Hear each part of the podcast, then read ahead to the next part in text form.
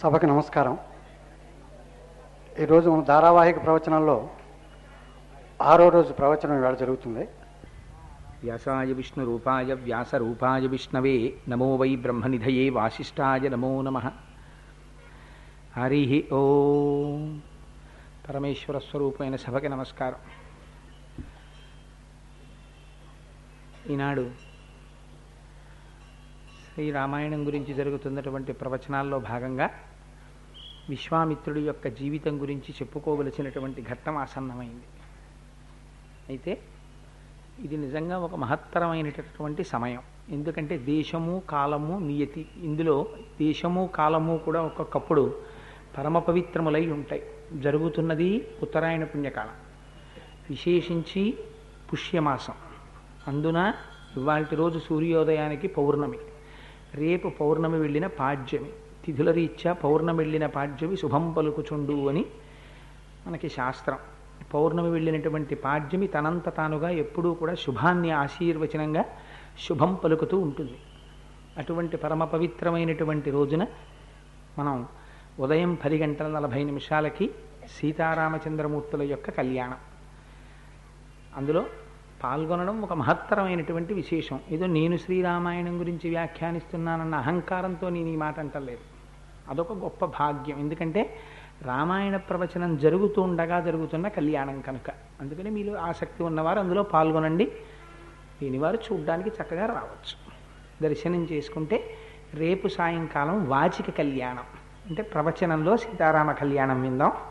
ఉదయం స్వామి యొక్క కళ్యాణాన్ని ప్రత్యక్షంగా వీక్షిద్దాం. సాధ్యమైనంత వరకు పెళ్లి కాని పిల్లలు, యుక్త వయస్సులో ఉన్నవారు, సంబంధాలు చూస్తున్న వాళ్ళు ఎవరైనా ఉంటే తప్పకుండా కళ్యాణానికి తీసుకురండి. తీసుకొచ్చి చక్కగా తలంబ్రాలు పోసినటువంటి ఆ బియ్యం అక్షతల్ని వారి శిరస్సు మీద ఉండేటట్టుగా ఆ అనుగ్రహాన్ని పొందడానికి ప్రయత్నం చేయండి. ఇంకా ఇవాల్టి కార్యక్రమానికి సంబంధించినంత వరకు నిన్న మీతో ఒక మాట చెప్పి ఉన్నాను. కార్యక్రమం పూర్తి చేసేటప్పుడు విశ్వామిత్ర మహర్షిని ఉద్దేశించి శతానందుల వారు, అనగా గౌతమ మహర్షి అహల్యల యొక్క కుమారుడైనటువంటి శతానందుడు ఒక మాట అంటారు రామచంద్రమూర్తితో. ఈయన అపారమైనటువంటి తపశ్శక్తి కలిగినటువంటి వాడు, బ్రహ్మర్షి, బ్రహ్మజ్ఞాని, మహాపురుషుడు, మహానుభావుడు. ఇటువంటి వారి రక్షణలో నీ ఉండడం రామా సామాన్యమైనటువంటి విషయం కాదు. ఈ కారణం చేత నువ్వు పరమ అదృష్టవంతుడవు అని ఒక మాట అని, ఇటువంటి మహానుభావుని యొక్క జీవిత వృత్తాంతాన్ని నీకొక్కసారి చెప్పాలి అని నాకు అనిపిస్తోంది. అందుకని బ్రహ్మర్షి అయినటువంటి విశ్వామిత్రుని యొక్క కథని నీకు వివరిస్తాను అన్నారు. విశ్వామిత్రుడి కథ చాలా ఆశ్చర్యజనకంగా ఉంటుంది. ఎందుచేత అంటే ఒక మహాపురుషుని యొక్క జీవితం వినడము అంటే గంగానదిలో కోటి మార్లు స్నానం చేయడంతో సమానం. ఎందుచేతంటే మహాపురుషుల యొక్క జీవితాలు ఒక్క రాత్రిలోనో ఒక్క నిమిషంలోనో మారిపోయినవి కావు. అటువంటి స్థితిని పొందడానికి, బ్రహ్మర్షిత్వాన్ని పొందడానికి నిజంగా విశ్వామిత్రుడు పడినటువంటి కష్టాలు, ఆయన యొక్క అకుంఠిత దీక్ష, ఎంత తపస్సు చేశాడు, ఎన్ని ప్రతిబంధకాలు ఎదుర్కొన్నారు, ఎప్పుడు ఆ స్థాయిని పొందారు.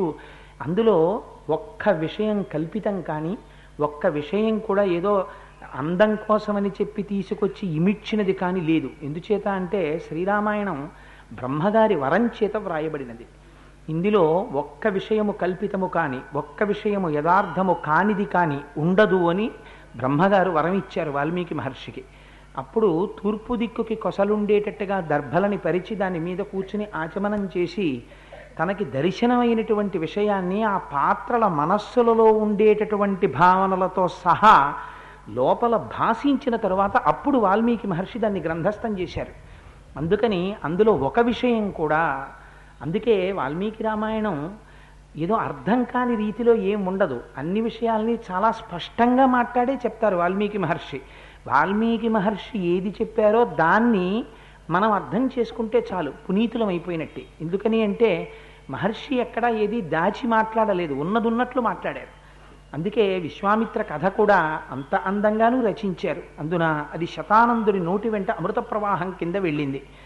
మనకి వ్యాస భగవానుడు దేవీ భాగవతంలో ఒక మాట అంటాడు, ఇంద్రియాణి బలిష్టాని నియుక్తాని మానద అపక్వస్య ప్రకుర్వంతి వికారాం స్థాననీకష అంటాడు. అన్నిటికన్నా చాలా కష్టం ఏదో తెలుసా నిగ్రహించడం. బయట రాజ్యాల్ని సంపాదించడమో ఐశ్వర్యం సంపాదించడమో ఇది కష్టం కాదు. ఇంద్రియాన్ని బలిష్టాని నియుక్తాని మానద. అన్నిటికన్నా చాలా కష్టం ఇంద్రియాల్ని వశం చేసుకోవడం. ఒక్క ఇంద్రియాన్ని వశంలో పెట్టడం అంటే సామాన్యమైన విషయం కాదు. మధురాతి మధురమైన పదార్థం మీ ఎదురుగుండా ఉండగా కొంతమేర మాత్రమే పరిమితంగా భుజించి అవసరమైన దానికన్నా ఒక్క మెతుకు నాలుక మీద వెయ్యకుండా నిగ్రహించగలిగినటువంటి శక్తి ఒక మనిషి సంపాదించగలిగితే అంతకన్నా గొప్ప విషయం ప్రపంచంలో ఇంకొకటి లేదు. ఇంద్రియాలకి ప్రతి క్షణం మనం వశులమైపోతాం. అందున అపక్వస్య ప్రకుర్వంతి, తగినంత జ్ఞానం లేకుండా, తగినంత తపస్సు లేకుండా, తగినంత వైరాగ్యం లేకుండా ఆ ఇంద్రియాల్ని అణిచిపెడదామనో ఇంద్రియాల్ని జయిద్దామనో ప్రక ప్రయత్నం చేయడం మరింత ప్రమాదకరమైనటువంటి విషయం. ఎందుచేత అంటే ఈ మాట నేను చెప్పట్లేదు, వ్యాస భగవానుడు అంటాడు, తొక్కి పట్టిన కొద్దీ బంతిని కొడితే ఎలా పైకి లేస్తుందో ఇంద్రియాన్ని తొక్కి పడితే ఇంద్రియం అంతగా జారిపోయి వెతుక్కోవడం మొదలు పెడుతుంది. ఆ సుఖాన్ని ఎలా పొందుదాం ఎలా పొందుదాం ఎలా పొందుదాం అని అపేక్ష మొదలవుతుంది. అది మనస్సు బోధ మొదలు పెడుతుంది. మొదలు పెడితే మనశ్శాంతి లేదు మనశ్శాంతి లేదంటాడు. ఎందుకనేది లోపల కోరిక కింద పెరిగిపోతుంది. పెరిగిపోతే ఆ కోరిక తీరకపోతే దుఃఖం ప్రారంభం అవుతుంది. అందుకని ఆ ఇంద్రియముల చేత సర్వకాలముల యందు శాసించబడుతుంటాడు మనిషి. గుర్రాలు లాగేసినట్టు ఐదు ఇంద్రియాలు విత్సలవిడిగా లాగేస్తాయి. ఉన్నవి పదింద్రియాలైనా కర్మేంద్రియాల పాత్ర బహు తక్కువ. ఎందుకని అంటే కర్మేంద్రియాలకి స్వతంత్రం ఏమి ఉండదు. ఇప్పుడు ఈ చెయ్యి ఉంది, ఈ చెయ్యి తనంత తానుగా స్వతంత్రంగా వెళ్ళి ఏదో ఈ కాగితాలను ఇలా తీద్దామన్నది ఆలోచించదు. లోపల నుంచి బుద్ధి ఏది చెప్తే అది మాత్రమే కర్మేంద్రియం చేస్తుంది. కానీ జ్ఞానేంద్రియాలకు ఉన్న పరిస్థితి వేరు. తమంత తాముగా అవి కొన్ని పనులు చేస్తాయి. ఒక వాసన వచ్చిందనుకోండి, అక్కడెక్కడో అగరధూపం వస్తోందనుకోండి, ముక్కు చెప్తుంది ఏమయోయ్ అగరధూపం వస్తోందంటుంది వాసన చూసి. నాలుక ఉందనుకోండి, రుచి మారితే చెప్పేస్తుంది. ఒకే రుచి చాలాసేపు నాలుక మీద పడుతోందనుకోండి, విసుక్కుంటుంది, నాకు ఇదొద్దు ఇంకో రుచి మార్చు అంటుంది. దీనికేం అక్కర్లేదు పాపం, ఏ రుచి అయినా ఇది పుచ్చుకుంటుంది, నిండితే చాలు దాని లక్షణం. కానీ దీనికి అలా కాదు, మార్చు రుచి అంటుంది. అందుకేగా పప్పు, కూర, పచ్చడి, పులుసు, చారు, పెరుగు, మజ్జిగ, నా బుర్ర, పచ్చిమిరపకాయ ఇన్ని వచ్చాయి. లేకపోతే ఎందుకు అన్ని అక్కర్లేదు, ఏదో ఒక పదార్థం చాలు, సాత్వికమైన పదార్థం తీసుకుని కడుపు నింపుకోవచ్చు. కానీ అలా కాదే, నాలుక ప్రీతి చెందడం కోసమని చెప్పి రకరకాలైనటువంటి రుచులు కలిగినటువంటి పదార్థాలని మనం స్వీకరిస్తూ ఉంటాం. విశ్వామిత్ర మహర్షి జీవితంలో కూడా గొప్పతనం ఏమిటంటే ఇంద్రియాని బలిష్టాని, ఆ ఇంద్రియాలు ఎంత శక్తివంతంగా ఉంటాయో, మనస్సు ఎన్ని రకాల ప్రలోభాలు పెడుతుందో. శంకర భగవత్పాదులు అంటారు, కామక్రోధశ్చ లోభశ్చ దేహే తిష్టంతి తస్కరాహ జ్ఞానరత్నాపహారాయ తస్మాత్ జాగ్రత్త జాగ్రత్త. బయట దొంగ వస్తే తాళం వేసుకుంటారు, ఇంట్లో నగలెట్టుకెళ్ళి సేఫ్లో పెట్టుకుంటారు. ఇక్కడే ఉంటారు దొంగలు. కామము, క్రోధము, లోభము ఏ క్షణంలోనైనా విజృంభించేస్తుంటారు, కనపడరు. అప్పటికప్పుడు విజృంభిస్తారు, అప్పటికప్పుడు వచ్చిన ధనాన్ని ఎత్తుకుపోతారు. ఎక్కడి నుంచి వస్తుంది కోపం? ఇక్కడి నుంచే వస్తుంది. ఎక్కడి నుంచి పుడుతుంది కామం? ఇక్కడి నుంచే పుడుతుంది కామం. ఎక్కడి నుంచి పుడుతుంది లోభం? ఇక్కడి నుంచే పుడుతుంది లోభం.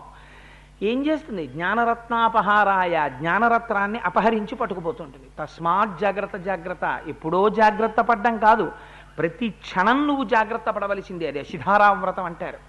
నిజంగా ఈ మాటకి వ్యాఖ్యానం విశ్వామిత్రుడి యొక్క జీవితం.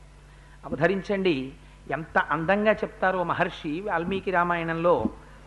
అందులో అంటారు, పూర్వకాలంలో, ఇంతకుముందు మీకు గాధి యొక్క చరిత్ర చెప్పాను, అందులో మహానుభావుడు కుషుడు అనబడేటటువంటి ఆయన బ్రహ్మగారి కుమారుడు. ఆ కుషుడు తన ఆ కుషుడికి కుమారులు కుశనాభుడు మొదలైనవారు. ఆ కుశనాభుడు తన కుమార్తెలు నూర్గురిని బ్రహ్మదత్తుడికిచ్చి వివాహం చేసిన తరువాత తనకి కుమారులు లేరనేటటువంటి బాధతో పుత్రకామేష్టి చేస్తుంటే తండ్రి అయినటువంటి కుశమహారాజు గారు వచ్చి, నీకు కీర్తిని కల్పించగలిగినటువంటి వాడు, మహాయశస్సు నీయగలిగినటువంటి కుమారుడు కలుగుతాడని ఆయన పేరు గాధి అని వరం ఇచ్చారు. ఆ గాధి కుశనాభునికి కుమారుడిగా జన్మించాడు. ఆ గాధి కుమారుడు విశ్వామిత్రుడు. కుశిక వంశంలో జన్మించాడు కాబట్టి ఆయన్ని కౌశికుడు అని పిలుస్తూ ఉంటారు. ఆ గాధి కుమారుడైనటువంటి విశ్వామిత్రుడు చాలా కాలం రాజ్యం చేశాడు. ఆయన సుక్షత్రియుడు జన్మచేత. ఈ ఈ విషయాన్ని మీరు ఎర్రసిరాతో అండర్లైన్ చేసి జ్ఞాపకం పెట్టుకోవాలి. విశ్వామిత్రుడు జన్మచేత సుక్షత్రియుడు, అందుచేతనే చాలా కాలం రాజ్యపాలనం చేశాడు. చాలా కాలం రాజ్యపాలనం చేసి ఈ భూమండలాన్నంతటినీ శాసించాడు. అటువంటి సమయంలో ఒకనాడు ఒక అక్షౌహిణి సైన్యంతో కలిసి భూమి అంతా తిరుగుతూ వశిష్ఠ మహర్షి ఉండేటటువంటి ఆశ్రమంలోకి వెళ్ళారు. వశిష్ఠ మహర్షి ఆశ్రమం అంటే ఏం సామాన్యంగా ఉండదు, ఆయన బ్రహ్మర్షి మహానుభావుడు. వశిష్ఠ మహర్షి ఉన్న దగ్గర నుంచి కొన్ని వందల మైళ్ళ దూరం ఆయన యొక్క తపశ్శక్తి ప్రభావితం తరంగాలు వస్తుంటాయి.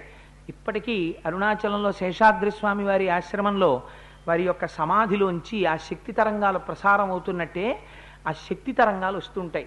అక్కడ ఉండేటటువంటి జీవులు పరస్పర శత్రుత్వాన్ని మరిచిపోయి ఉంటాయి. ఒక ప్రాణి వేరొక ప్రాణిని చెనకదు, పులి జింకని హింసించదు, ఎలుకని పాము హింసించదు, కుక్క పిల్లిని తరమదు. ఎందుచేత బ్రహ్మర్షి యొక్క తపోశక్తి తరంగాలు అక్కడ ఉంటాయి. కొన్ని వేల మంది శిష్యులు వశిష్ఠ మహర్షికి, ఒక్కొక్కరు ఒక్కొక్క శాఖకి చెందినవారు. వాలకిల్యులు వైఖానసులు మొదలైనటువంటి వారు ఎందరో అక్కడ ఉంటూ ఉండేవారు.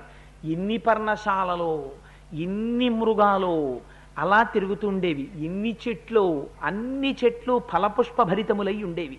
అందున అక్కడ శబళ అనబడేటటువంటి కామధేనువు, అది అమృతంతో సమానమైనటువంటి క్షీరాన్ని ఇస్తుండేది. ఆ పాలతో ప్రతిరోజు యజ్ఞయాగాది క్రతువులు జరుగుతుండేది, హవ్యం జరిగేది, కవ్యం జరిగేది. దాని చేతనే వశిష్ఠ మహర్షి యొక్క జీవనయాత్ర జరుగుతుండేది. అంత పరమ పవిత్రమైనటువంటి ఆశ్రమంలోకి విశ్వామిత్ర మహారాజు, అప్పటికి మహర్షి కారు, విశ్వామిత్ర మహారాజు గారు తన యొక్క సైన్యాన్నంతటినీ బయట విడిది చేయించి తాను సంతోషంగా ఆ వశిష్ఠ మహర్షి ఆశ్రమంలోకి వెళ్ళారు. వెళ్ళి వారికి నమస్కారం చేశారు.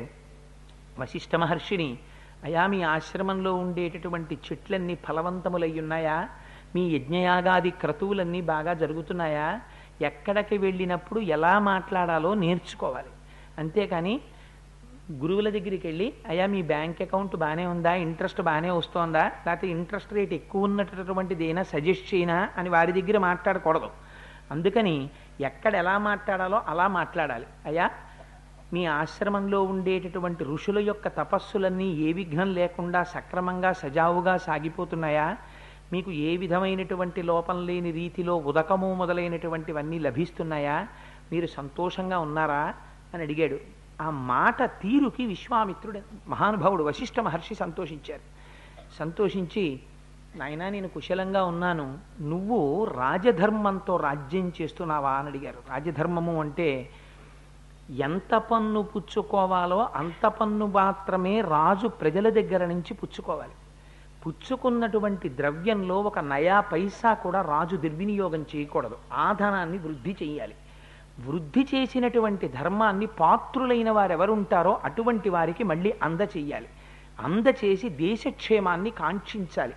ఇది దీనిని రాజధర్మంతో చక్కగా రాజు తన నడువడిని తెలుసుకుని రాజవృత్తము అని పిలుస్తారు దీన్ని. ఆ రాజవృత్తాన్ని పాటించి రాజ్యపాలనము చేయుట. అలా నువ్వు పరిపాలన చేస్తున్నావా, సామంతులందరూ నీకు లొంగి ఉన్నారా, శత్రువులను జయించావా, నీకు మంత్రులు సక్రమంగా సాచివ్యం చేస్తున్నారా అని మీరు రామాయణం చదివితే పాత్రలు ఒకదానితో ఒకటి మాట్లాడుకునేటప్పుడు మీరు ఆ కోణంలో రామాయణం చదవాలి. ఎప్పుడైనా చదివితే ఒక దశరథ మహారాజు గారు భిన్న భిన్న సందర్భాల్లో ఎలా మాట్లాడతారో మీరు చూడాలి, రామచంద్రమూర్తి ఎలా మాట్లాడతారో మీరు చూడాలి, రావణాసురుడు మాట్లాడితే ఎలా మాట్లాడతాడో మీరు చూడాలి, శూర్పణక మాట్లాడితే ఎలా మాట్లాడుతుందో మీరు చూడాలి. మాట్లాడి ఆ మాట తీరులో ఉండేటటువంటి తేడాలు మీకు కనిపించాయనుకోండి, మీరు కొన్ని కొన్ని రకాలుగా ఇక మాట్లాడలేరు. ఎందుకంటే అలా మాట్లాడితే మీకు వెంటనే జ్ఞాపకానికి వస్తుంది, ఇది రామాయణంలో శూర్పణక మాట్లాడవలసిన మాటలు కదా, ఇది నేను ఎలా మాట్లాడతాను అనిపిస్తుంది మీకు. మీకు రావణాసురుడిలా మాట్లాడబుద్ధి ఇది. రావగితి అసత్ప్రలాపాన్ కరగతీతి ఇది రావణ. ఒకరు బాధపడేటట్టుగా, ఒకరు ఏడ్చేట్టుగా, ఒకరు శోకించేట్టుగా రావణుడు మాట్లాడతాడు. అందుకని అలా మీకు మాట్లాడబుద్ధి ఇది, ఇదేమిటిది నేను ఇవాళ రావణాసురుడిలా ప్రవర్తిస్తున్నాను అనిపిస్తుంది. మాట ఎందు సౌమ్యత వస్తుంది రామాయణం తెలివితే, రామాయణం అర్థం చేసుకుంటే. అసలు మనిషికి ఉండవలసినది అంతకన్నా గొప్ప లక్షణం ఇంకొకటి లేదు. నోరు విప్పి మాట్లాడినప్పుడు అవతల వారు ప్రసన్నులై ప్రీతి చెందేటట్టు మాట్లాడగలిగినటువంటి శక్తి కలిగి ఉంటే అంతకన్నా గొప్ప యజ్ఞం ఇంకొకటి లేదు. అందుచేత మహానుభావుడు ఈ విషయాలన్నింటినీ వశిష్ఠ మహర్షి విశ్వామిత్రుడి దగ్గర ప్రస్తావన చేశారు. చాలా సంతోషించారు. ఉభయలు కుశల ప్రశ్నలు వేసుకున్నారు. వేసుకున్న తర్వాత విశ్వామిత్ర మహారాజు గారు లేచి సెలవు పుచ్చుకుని నేను బయలుదేరుతానన్నారు. అంటే ఆయన అన్నారు, వశిష్ఠుడు ఒక గొప్ప ధర్మాన్ని చెప్పాడు. సత్క్రియాం తు భవనేతాం భవనేతాం భవానేతాం ప్రతీచ్ఛతు మయోద్యతాం రాజా త్వమతిథి శ్రేష్ఠః పూజనీయః ప్రయత్నతః. అతిథి వస్తేనే గౌరవించి తీరాలి. అందుకని గృహస్థాశ్రమంలో ఉండేటటువంటి వారు కానీ, అందున ప్రత్యేకించి గృహస్థాశ్రమంలో ఉన్నవాడు ఇంటికి అతిథి వస్తే గౌరవించాలి. ఎందుకంటే అతిథి దేవోభవ అని. అందుకే పెళ్లిలో స్నాతకం చేసుకుంటుంటే గురువుగారు పక్కన కూర్చుని చెప్తూ ఉంటారు, అబ్బాయి మరిచిపోకుసుమా, ఇంటికి అతిథి వస్తే నువ్వు చాలా జాగ్రత్తగా ఉండు, వారితో మర్యాదగా ప్రవర్తించు అని నేర్పుతారు. ఎందుకని గృహస్థాశ్రమంలో పెడుతున్నాడు కాబట్టి. ఇది సన్యాసాశ్రమం, బ్రహ్మర్షి అయినా సరే వశిష్ఠ మహర్షి అక్కడ ఉండేటటువంటి వారందరూ గురుకులంలో ఉన్న తే వశిష్ఠ మహర్షి కూడా పత్నితో కూడుకుని ఉన్నవారే. అందుకని ఆ వచ్చినటువంటి వారిని అతిథిని పూజించడం, అందున భోజన సమయానికి వచ్చినటువంటి వారిని ఆదరించడం అనేటటువంటిది సనాతనమైన ధర్మం కనుక వశిష్ఠ మహర్షి ఒక గొప్ప ధర్మాన్ని చెప్పారు. సత్క్రియాం తు భవానేతాం ప్రతీచ్ఛతు మయోజ్యతాం రాజా త్వమతిథి శ్రేష్ఠః. అతిథులలో నువ్వు శ్రేష్ఠుడవు. ఎందుకని ఈ భూమినంతటినీ నువ్వు పరిపాలించి రక్షిస్తున్నావు. అటువంటి రక్షకుడవై ధర్మాన్ని నిలబెడుతున్నావు. అటువంటి నువ్వు ఇవాళ ఈ సమయంలో ఆశ్రమానికి వచ్చావు. అందుకు నువ్వు ఆతిథ్యం తీసుకోకుండా వెళ్ళకూడదు, నా ఆతిథ్యాన్ని నువ్వు స్వీకరించవలసింది అన్నాడు. అంటే విశ్వామిత్ర మహారాజు గారు ఎంత అందంగా మాట్లాడాడో చూడండి. ఆయన అన్నాడు, ఫలమూలేన భగవన్ విద్యతే యత్తనాశ్రయే పాద్యేనాచమనీయేన భగవద్ దర్శనేన చ. ఇంకా మళ్ళీ మీరు ఆతిథ్యం ఎందుకు ఇవ్వడం, ఎందుకు ఇవ్వాలి వశిష్ఠ మహర్షి? నాకు అర్ఘ్యం ఇచ్చారు, పాద్యం ఇచ్చారు, చేతులు కడుక్కోవడానికి నీళ్ళు ఇచ్చారు, త్రాగటానికి నీళ్ళు ఇచ్చారు, కాళ్ళు కడుక్కోవడానికి నీళ్ళు ఇచ్చారు.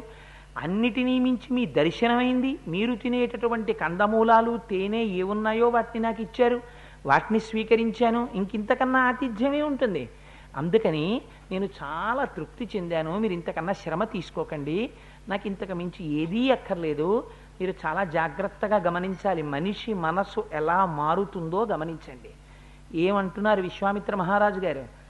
ఏమయ్యా, ఆతిథ్యం స్వీకరించి వెళ్ళు అంటే నేను దేని చేత తృప్తి పొందాను? మీరు పెట్టిన కందమూల ఫలాలకి తృప్తి చెందాను, తేనెకి తృప్తి చెందాను, అర్ఘ్యానికి తృప్తి చెందాను, పాజ్యానికి తృప్తి చెందాను. అన్నిటినీ మించి మీ దర్శనానికి తృప్తి పొందాను. చాలు చాలు, మీ వంటి బ్రహ్మర్షిని, మహాపురుషుణ్ణి దర్శనం చేశాను, ఇంకింతకన్నా ఏం కావాలి? అందుకని నాకు ఏం అక్కర్లేదు మహానుభావ, మీరు ఆతిథ్యం ఇచ్చినట్టే. వారి మొహం మాట్లాడడంలో కూడా ఒక అందం ఉండాలి. నా మొహం మీరేమి ఇస్తారులేండి, మేము తినేది వేరుగా ఉంటుంది, మీరు పెట్టలేరు అండం కాదు. మీరు మాకు ఇచ్చారు, మీ దగ్గర ఉన్నవి మాకు ఇచ్చారు, కందమూలాలు ఇచ్చారు, తేనె ఇచ్చారు, మీ దర్శనం ఇచ్చారు, ఇంతకన్నా ఏం కావాలి? మాకు అక్కర్లేదు, నేను మేము ప్రీతి చెందాం, బయలుదేరుతాం అన్నారు. నిర్బంధించాడు వశిష్ఠుడు. ఎందుకని?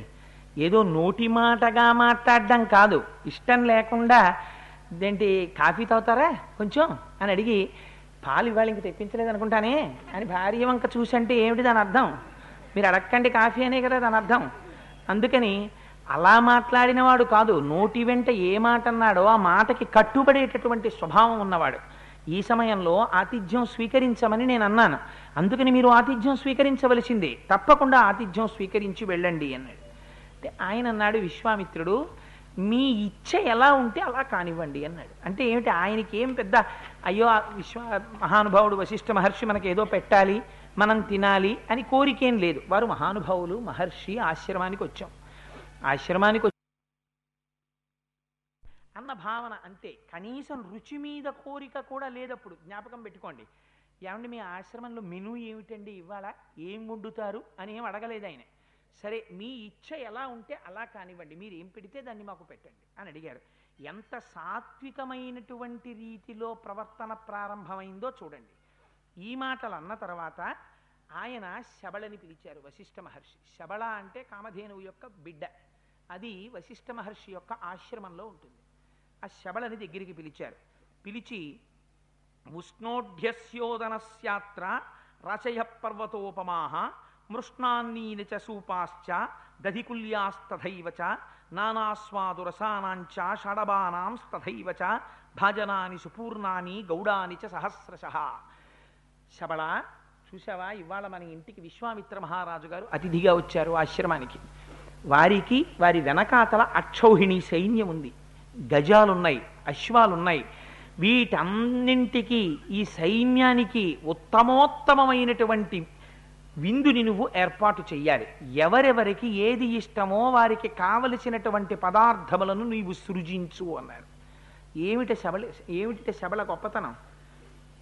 నాకు వంకాయ అల్లం పెట్టిన కూర అంటే ఇష్టం అనుకోండి, ఉదాహరణకి చెప్తున్నాను, మీ ఇంటికి వస్తే వంకాయ కారం పెట్టిన కూర పెట్టారనుకోండి, నాకు అల్లం పెట్టిన కూర అంటే ఇష్టం అండి అని మనం కదా, అప్పటికి తినేస్తాం.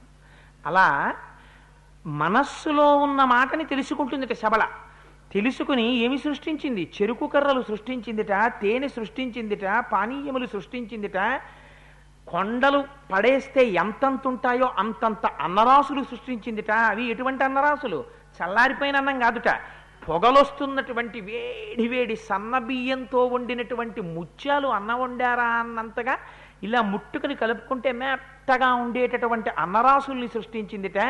అందులోకి భక్ష్య భోజ్య లేహ్య చోష్యములు, తాగేవి నాకేవి కొరుక్కు తినేవి, కూరలు పచ్చళ్ళు పులుసులు ఎన్ని కావాలంటే అన్ని పదార్థాలని సిద్ధం చేసిందిట. పళ్ళరసాలు సిద్ధం చేసింది, పాలు సిద్ధం చేసింది, తాంబూలాలు సిద్ధం చేసింది, ఇన్ని సిద్ధం చేసింది. తీరా ఏమనుకున్నారు మనస్సులో విశ్వామిత్ర మహారాజు గారు? మీరు ఏమి పెడితే అది మాకు చాలదా మీరిచ్చిన అర్ఘ్యపాద్యాలు అన్నవాడు. ఇన్ని లక్షల మంది సైన్యానికి ఒక శబళ, ఒక గోవు ఇన్నిటిని సృజించి ఉత్తర క్షణంలో పెట్టేస్తే తినేసి, మన జీవితంలో ఎప్పుడన్నా తిన్నాను రా ఇలాంటి భోజనం అని సైనికులందరూ త్రేణుస్తుంటే మారిపోయింది మనస్సు, ఆశ్చర్యపోయాడు. ఏమి భోజనం పెట్టాడు రా మహానుభావుడు! ఇదనమాట శక్తి విశ్వామిత్రుడి దగ్గర. పొరపాటు మనిషి ఎలా పెడతాడో చూడండి. ఇంత బ్రహ్మర్షిని చూసి నమస్కరించిన వాడు, బ్రహ్మర్షి మీద గౌరవం వ్యామోహం మీదకి మళ్ళింది శబళ మీదకి. ఈ శబళ ఇన్నిటిని సృష్టించింది, ఈ శబళ నాది ఎందుకు కాకూడదనుకున్నాడు.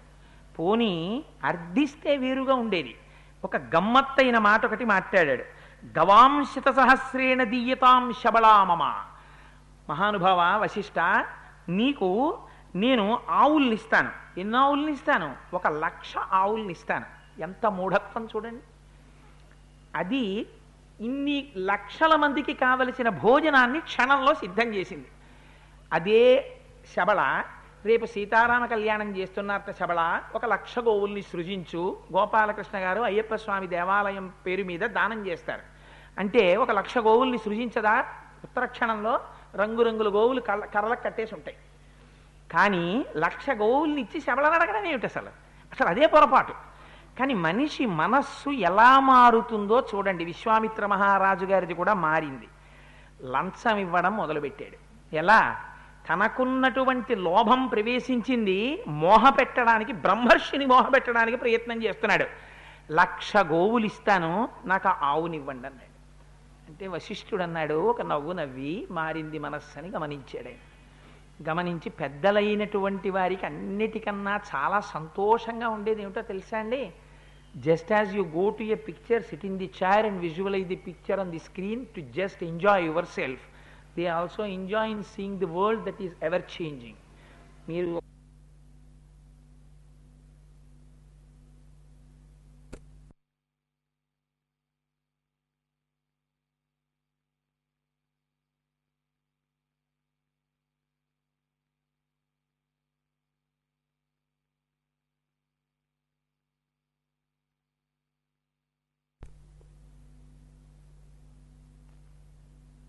పడిపోయినట్టే జగత్తులో ఉండేటటువంటి మనుష్యుల యొక్క మారుతున్న స్థితులను చూసి జగద్గురువులు ఆశ్చర్యపోతుంటారు.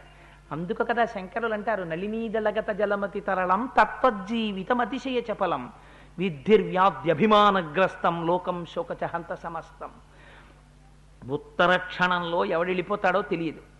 కానీ తామరాకు మీద నీటి బొట్టంత చంచలమైనటువంటి జీవితం కలిగినటువంటి మనుష్యులు ఎన్ని మోహాలు, ఎన్ని భ్రాంతులు, ఎన్ని సంబంధాలు, ఎంత అల్లరి, ఏమి విచిత్రం రా! వీళ్ళందరూ ఈ లోకం నా దృష్టిలో చచ్చిపోయింది రా ఈ బంధాలతో, ఎన్నడో బతకడానికి కావలసిన పరమాత్మని పట్టుకున్నవాడెవరు రా అంటారు శంకరాచార్యులు వారు. అలా మారుతున్నటువంటి విశ్వామిత్ర మహారాజు గారి యొక్క మనస్థితిని గమనిస్తున్నారు ఆయన. నవ్వి అన్నారు, నువ్వు లక్ష గోవులు ఇచ్చినా నేను ఈ శబళని ఇవ్వలేనయ్యా అన్నాడు. అంటే ఇప్పుడు ఆయనకి క్రోధం వచ్చింది. కామ కామాత్ క్రోధోభిజాయతే, కోపం వస్తుంది కదా, అందుకని చిన్న కోపం వచ్చింది. మాట చూడండి, మనకి కోపం వచ్చేసిందనుకోండి ఆఫీసర్ గారి మీద, కోప్పడ్డామా కోప్పడలేదా అన్నట్టుగా భాషలో కొంచెం కరుకుతనం వస్తుంది. అలా అమ్మ ఇది తప్పకుండా చేసేయాలి అన్నారు అనుకోండి, పిలిచి నేను చేయకపోతే ఎవరు చేస్తున్నారండి రోజు నువ్వు అన్ని మాటలు చెప్తారు అంటాం. అంటే ఏమిటి, నేను తప్పకుండా చేసేస్తానండి అన్నదానికి ఇలా అన్నదానికి తేడా లేదు, అంటే చిన్న కరుకుతనం వచ్చింది మాటలో. అలా ఒక మాట అన్నాడు, ఎలా మారుతుందో చూడండి. వాల్మీకి మహర్షి రచన వైచిత్రి ఎంత అందంగా రాస్తారో. రత్నం హి భగవన్నేత్ర రత్నహారీ చ పార్థివ తస్మాన్నే శబళాందేహి మమైషా ధర్మతోద్విజ. ఆయన అన్నాడు విశ్వామిత్రుడు, బ్రహ్మర్షి వశిష్ఠ, రాజ్యంలో ఎక్కడైనా రత్నాలుంటే అవి రాజుకే చెందుతాయి. రాజు అని ఎందుకంటారంటే రత్నములు ఆయన సొమ్ము, విలువైనవన్నీ ఆయన దగ్గర ఉండాలి. చాలా విలువైనది రత్నం అయితే ఇంత విలువైన శబళ కూడా రత్నమే. అందుకని రత్నం కాబట్టి అది నా సొత్తు, సహజంగా నువ్వు ఉంచుకున్నావు దాన్ని. ఇప్పుడు ఆ రత్నం ఎవరి దగ్గర ఉండాలో వారి దగ్గరే ఉండాలి, రాజు దగ్గర. అందుకని నేను దాన్ని తీసుకెళ్ళిపోతానన్నాడు. ఇప్పుడు ఏమైంది, అర్థించడం మారి చిన్న క్రౌర్యం బయలుదేరింది. నువ్వు ఇచ్చేదేమిటి, నేను పుచ్చేసుకుంటానన్న స్టేజ్ వచ్చింది. వస్తే మహర్షి చూసి అన్నారు, బ్రహ్మర్షిలో మాత్రం మార్పు రాకూడదు, ఎంత అందంగా మాట్లాడతారో చూడండి. వశిష్ఠ మహర్షి అన్నారు, అస్యాం హవ్యంచ కవ్యంచ ప్రాణయాత్రా తథైవచ ఆయత్తమగ్నిహోత్రంచ బలిర్హోమస్తథైవచ స్వాహాకార వశత్కారో విద్యాశ్చ వివిధాస్తథా ఆయత్తమత్ర రాజర్షే సర్వమే తన్న సంశయ అన్నారాయన. నాయన విశ్వామిత్ర, ఈ ఆవు ఒక రత్నం, ఇదేదో విలువగా దాచుకోవలసిన వస్తువు అని నువ్వు అనుకుంటున్నావు. కానీ ఈ శబళకి ఏ ఆశ్రమంలో ఉన్న గౌరవం ఏమిటో తెలుసా, అస్యాం హవ్యంచ కవ్యంచ ప్రాణయాత్రాం తథైవచ. హవ్యము అంటే దేవతలకు ఇచ్చేటటువంటి హవిస్సు, కవ్యము అంటే పితృదేవతలకు ఇచ్చేటటువంటి భాగము. దేవతల ఆరాధన ఈ పాలతో జరుగుతుంది, పితృదేవతారాధనము ఈ పాలతో జరుగుతుంది. ప్రాణయాత్రాం తథైవచ, ఎంత గొప్ప మాటో చూడండి. నిజంగా నా ప్రాణయాత్ర దీనితో జరుగుతోంది. ఎవరన్నా అంటారండి ఈ మాట, దీంతో బతుకుతున్నానండి అంటాడు, అంతే. ప్రాణయాత్ర జరుగుతోందన్నాడు అంటే ఏమిటి, తనంత తాను నడిచినంతకాలం నడుస్తుంది, కానీ దీని చేత పోషింపబడి నడుస్తోంది. అంటే శబళ పాలు తాగి నడుస్తుంది. అందుకని ఇది నా జీవితమునకు ఆధారమై ఉన్నది. ఈ మాట అన్న తర్వాత ఇక విశ్వామిత్రుడు అడగకూడదు అసలు. ఎందుకని, అది ఎటువంటి ఆశ్రమమో, ఎవరి ఆశ్రమమో, ఎంత తేజోవంతమైన ఆశ్రమమో గుర్తిరిగి కదా నువ్వు నమస్కరించి వచ్చావు. ఆ ఆశ్రమానికి అది మూలకందమై ఉన్నది శబళ. ఇది తెలిస్తే ఏమనాలి, క్షంతవ్యోమే అపరాధ, నా అపరాధాన్ని క్షమించండి గురువుగారు, పొరపాటు అయిపోయింది, మీరు శ్రేయోభివృద్ధిగా ఆ శబళని మీరు వాడుకోండి, నా పొరపాటు మన్నించండి అని వెళ్ళిపోవాలి. అందుకని ఎంత అందమైన మాట బ్రహ్మర్షి చెప్పారో చూడండి. హవ్యం కవ్యం తథైవచ, హవ్యము కవ్యము నా ప్రాణయాత్ర. స్వాహాకార వషత్కారో విద్యాంశ్చ వివిధాస్తథా, స్వాహాకారము వషత్కారము అంటే యజ్ఞయాగాది క్రతువులు, ఇక్కడ జరిగేటటువంటి విద్యాభ్యాసము సమస్తము ఈ శబళ మీద ఆధారపడి ఉన్నాయి. అందుచేత ఈ ఆశ్రమము కానీ, నేను కానీ, నా ప్రాణము కానీ, ఇక్కడ యజ్ఞము కానీ, యాగము కానీ, దేవతారాధనము కానీ, పితృదేవతారాధనము కానీ సమస్తము దీని యందు వశమై ఉన్నాయి. ఇటువంటి ధేనువుని నీకు ఇవ్వడం ఎలా కుదురుతుంది, అందుచేత నేను ఇవ్వలేను అన్నారు. అంటే ఆయన అన్నాడు, లక్ష గోవులు కదా ముందన్నాడు, మారలా మనిషిలో. ఈ మాట అన్న కొద్దీ పౌరుషం పెరుగుతోంది. ఎందుకని, లోపల నుంచి క్షాత్రధర్మం, లోపల నుంచి క్షత్రియ సహజమైనటువంటి కోపంతో కూడి అధికారముతో కూడినటువంటి కామం పెరుగుతోంది. మామూలు కోరికుండి ఇది వారు తీరిస్తే తప్ప మనం తీర్చుకోలేమురా అన్న కోరిక ఏదో ఒక స్థాయిలో ఆగిపోతుంది. ఎందుకని, అవతలవాడు మనకన్నా పెద్దవాడు, ఆయన చతుర్ముఖ బ్రహ్మగారు అహల్యనివ్వాలంటే ఇంద్రుడు ఏం చేస్తాడు, అందుకు ఊరుకుంటాడు. కానీ అవతలవాడు ఋషి, ఇప్పుడు ఏమైపోయింది, ఎందుకు వచ్చాడు దర్శనానికి, ఆయన బ్రహ్మర్షి అని వచ్చాడు. ఇప్పుడు ఏమవుతోంది, నేను రాజుని, ఆయన ఋషి, మారుతోంది స్వభావం. నాకన్నా ఆయన తక్కువ వాడన్న భావన వస్తోంది. నేను క్షత్రియుడను, రాజును, నా శాసనమునందున్నవాడు, నా రాజ్యంలో ఒక పర్ణశాల కట్టుకుని ఉన్నవాడు, నా అనుగ్రహం మీద బ్రతుకుతున్నవాడు. ఒక ఆవుని నేను అడిగితే ఇవ్వలేడు, లక్ష గోవులు బహుశా సరిపోయి ఉండవు, అందుకు నీ మాట అంటున్నాడు, అందుకు నీ పెంచుతాను కప్ప అని అనుకున్నాడు. అనుకుని ఆ ఆవుకి రే వెల పెంచడం మొదలుపెట్టాడు. పద్నాలుగు వేల ఏనుగులనిస్తాను. ఎలాంటి ఏనుగులనిస్తానో తెలుసా? వాటి మెళ్ళల్లో బంగారు తాళ్ళు ఉంటాయి, వాటిని పొడిచి నడపడానికి బంగారు అంకుశములు ఉంటాయి. అటువంటి పద్నాలుగు వేల ఏనుగులనిస్తాను. ఎనిమిది వందల బంగారముతో చేయబడినటువంటి రథములనిస్తాను. ఒక్కొక్క రథమునకు నాలుగు నాలుగేసి గుర్రముల చప్పున పూంచబడి ఉంటాయి. మళ్ళీ ఒక్కొక్క గుర్రమునకు స్వర్ణాభరణములతో అలంకారము చేయబడి ఉంటుంది. అటువంటి నాలుగు వందల గుర్ర నా ఎనిమిది వందల బంగారు రథాలను ఇస్తాను. పదకొండు వేల గుర్రాలు. ఇటువంటి గుర్రాలు మంచి వయస్సులో ఉండి గొప్ప గొప్ప దేశాలలో గొప్ప గొప్ప జాతులలో పుట్టినటువంటి గుర్రాలను ఇస్తాను. ఒక కోటి గోవులను ఇస్తాను. లక్ష ఏమైపోయింది, కోటికి వెళ్ళిపోయింది. కోటి గోవులను ఇస్తాను. బంగారము వెండి నే చెప్పను, నువ్వు అడుగు, ఎంత కావాలో అడుగు, ఇచ్చేస్తాను అన్నాడు. ఇవన్నీ వశిష్ఠుడు అడిగితే ఎవరు సృష్టిస్తారు? ఇవి వశిష్ఠుడు కోరుకున్నవాడయ్యుంటే ఆ ఆశ్రమం అరణ్యంలో ఉండక్కర్లేదు, హ్యాబిట్స్ సెంటర్లో ఉండాలి. ఎందుకని? ఎప్పుడో పెద్ద ఎస్టేట్ కింద ఆయన తయారు చేయగలడు. అలా కోరుకున్నవాడు కాదు కాబట్టే తేనె పట్లతోటి ఆ పెద్ద పెద్ద చెట్లతోటి పర్ణశాలలతోటి ఆవులతోటి సాధుమృగాలతోటి కొన్ని వేల మంది శిష్యులతోటి యజ్ఞయాగాది క్రతువులతోటి హవ్యకవ్యములకు మాత్రమే వినియోగపడేటటువంటి శబళతోటి అతిథి సత్కారముల కొరకు మాత్రమే ఉపయోగపడింది. ఆయన ఒక మాట అన్నాడు, నా ప్రాణయాత్ర దీని పాలయ పాలతో జరుగుతోందన్నాడు. ఆయన కూడా ఎప్పుడు నాకు ఈ భోజనం పెట్టని అడగలేదు శబళని. అటువంటి శబళ వశిష్ఠుడే అడిగితే ఇవన్నీ సృష్టించివ్వదా? అయినా లోపల నుంచి కామము క్రోధము కామము క్రోధము కామము క్రోధము ఒకదాన్నొకటి పెనవేసుకుని పెరిగిపోతున్నాయి. విశ్వామిత్ర మహారాజు గారిలో కోపం ఎక్కువైపోతోంది. ఎందుకు ఇవ్వడు ఎందుకు ఇవ్వడని. అందుకని ఇంకా ఇంకా వెలని పెంచుతున్నాడు. ఏమిటి దాని ఉద్దేశ్యం? వింటున్న వాళ్ళు అనుకోవాలి, ఏంటండి ఆయన రాజ్యంలో ఉన్నాడు, పాపం అన్ని ఇస్తా అన్నాడు, పద్నాలుగు వేల ఏనుగులు ఇస్తా అన్నాడు, అవన్నీ తీసుకోక ఎందుకండి ఈయనకి ఓ ఆవుదోడు నిమ్మంటే ఇవ్వడో అని అవతల వాడు అనాలి. అందుకని చూడండి, అంటే మనిషిలో ఉండేటటువంటి స్వభావంలో మార్పు ఎలా. నువ్వు ఇచ్చిన అర్ఘ్యపాద్యాలు నాకు చాలవా, నీ దర్శనం నాకు చాలదా అన్నవాడు ఇన్ని ఇస్తాను నాకు శబళను ఎందుకు ఇవ్వమంటున్నాడు అంటే ఆయన అన్నాడు, అబ్బాయి నువ్వు ఏదైనా ఇయ్యి, నేను ఇక మాటలాడను. మాటలు ఎందుకు ఇంకా? నేను ఇంకా మాట్లాడాను అనుకో, ఎన్ని మాటలు చెప్పినా నేనేం చెప్పాలి? నేను ఇదే చెప్తాను. ఎందుకంటే నేను ఇంకా అసత్యం చెప్పను కనుక ఉన్న సత్యమే చెప్పాలి. అందుకని ఎన్ని మాటలు చెప్పినా ఏం చెప్పాలి? హవ్యం కవ్యం దాని మీద ఉన్నాయా, స్వాహాకార వషత్కారో విద్యాంశ వివిధాంస్తథా అని చెప్తాలి. నువ్వేం చెప్తావు? రేట్లు పెంచుతావు. ఇంకా కాసేపు ఆగితే ఏం చేస్తావు? అర్ధరాజ్యం ఇస్తానంటావు. కానీ అవన్నీ పుచ్చుకోవాలని నాకు కోరిక లేదు, అందుకని నీతో మాట్లాడను. ఎందుకు మాట్లాడనన్నాడో చూడండి. అవతలవాని యొక్క స్వభావం అలా మారుతుండగా మౌనమే ఆశ్రయణీయము. అందుకని ఏం చేశారు ఆయన బ్రహ్మర్షి కనుక మారుతున్న స్వభావం మీద మీరు మరింత విసినికర్రతో విసిరేరనుకోండి, మీరు ఇంకా మాట్లాడుతున్నారనుకోండి, అవతల వారిలో ఏం పెరుగుతుంది? కామ క్రోధాలు పెరిగిపోతాయి. ఆఖరికి చిట్ట చివర ఆ క్రోధము అగ్నిహోత్రం అయిపోతుంది. అందుకని ఆ స్థాయి రాకూడదని, ఆ పాపం తన వల్ల కలగకూడదని ఆయన మౌనం వహించాడు. ఒక్కొక్క సందర్భంలో ఎటువంటి జ్ఞాని కూడా ఎందుకు మౌనం పాటించాలో శాస్త్రం మనకి నేర్పింది వశిష్ఠుడి జీవిత చరిత్ర. అందుకని మౌనం పాటిస్తే కోపం వచ్చింది మహానుభావుడికి. కామధేనుం వశిష్ఠోపి యదానత్యజతే మునిహి తదాస్య శబళాం రామ విశ్వామిత్రోన్వకర్షత. దాని మెళ్ళో తాడు పట్టుకుని సైన్యాన్ని పిలిచి, ఈయన ఇవ్వడం ఏమిటి, నేను పుచ్చుకోవడం ఏమిటి?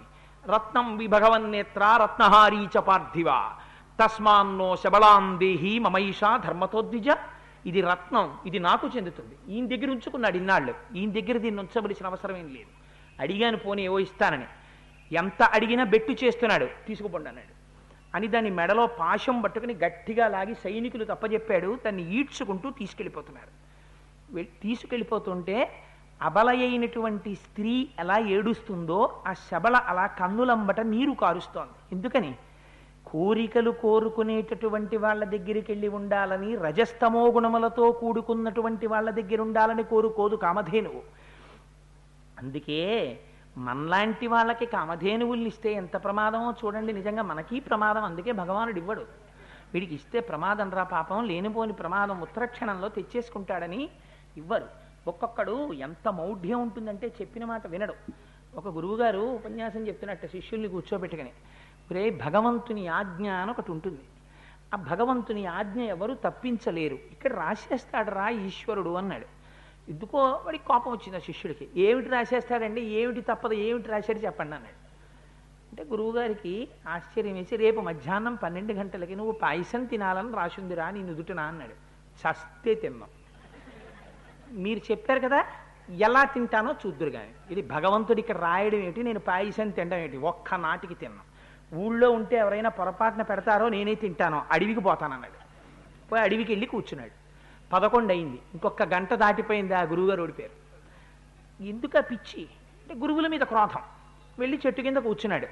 అదే సమయానికి అటుగా బాటసారులు వెడుతూ వెడుతూ అటు వస్తున్నారు.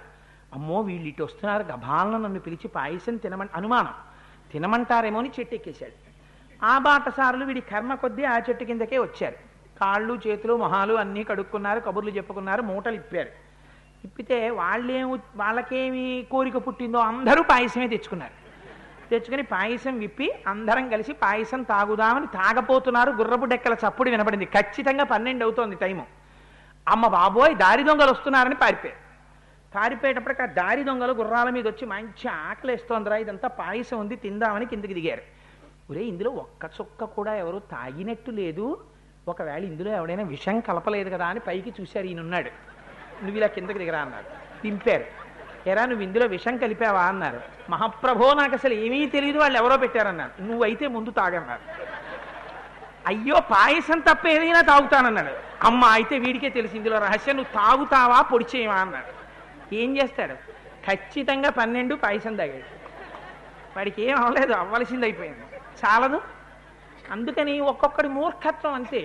ఆ కామక్రోధాలు లోపల విజృంభించిపోయాయి అనుకోండి, విజృంభించిపోతే ఎంతటి తెంపరి పనినే చేసేస్తాడు. తీసుకుపోతున్నాడు ఆ శబలని. పాపం ఆ ధేనువు ఏడుస్తోంది, కన్నులంబట నీరు కారుస్తోంది.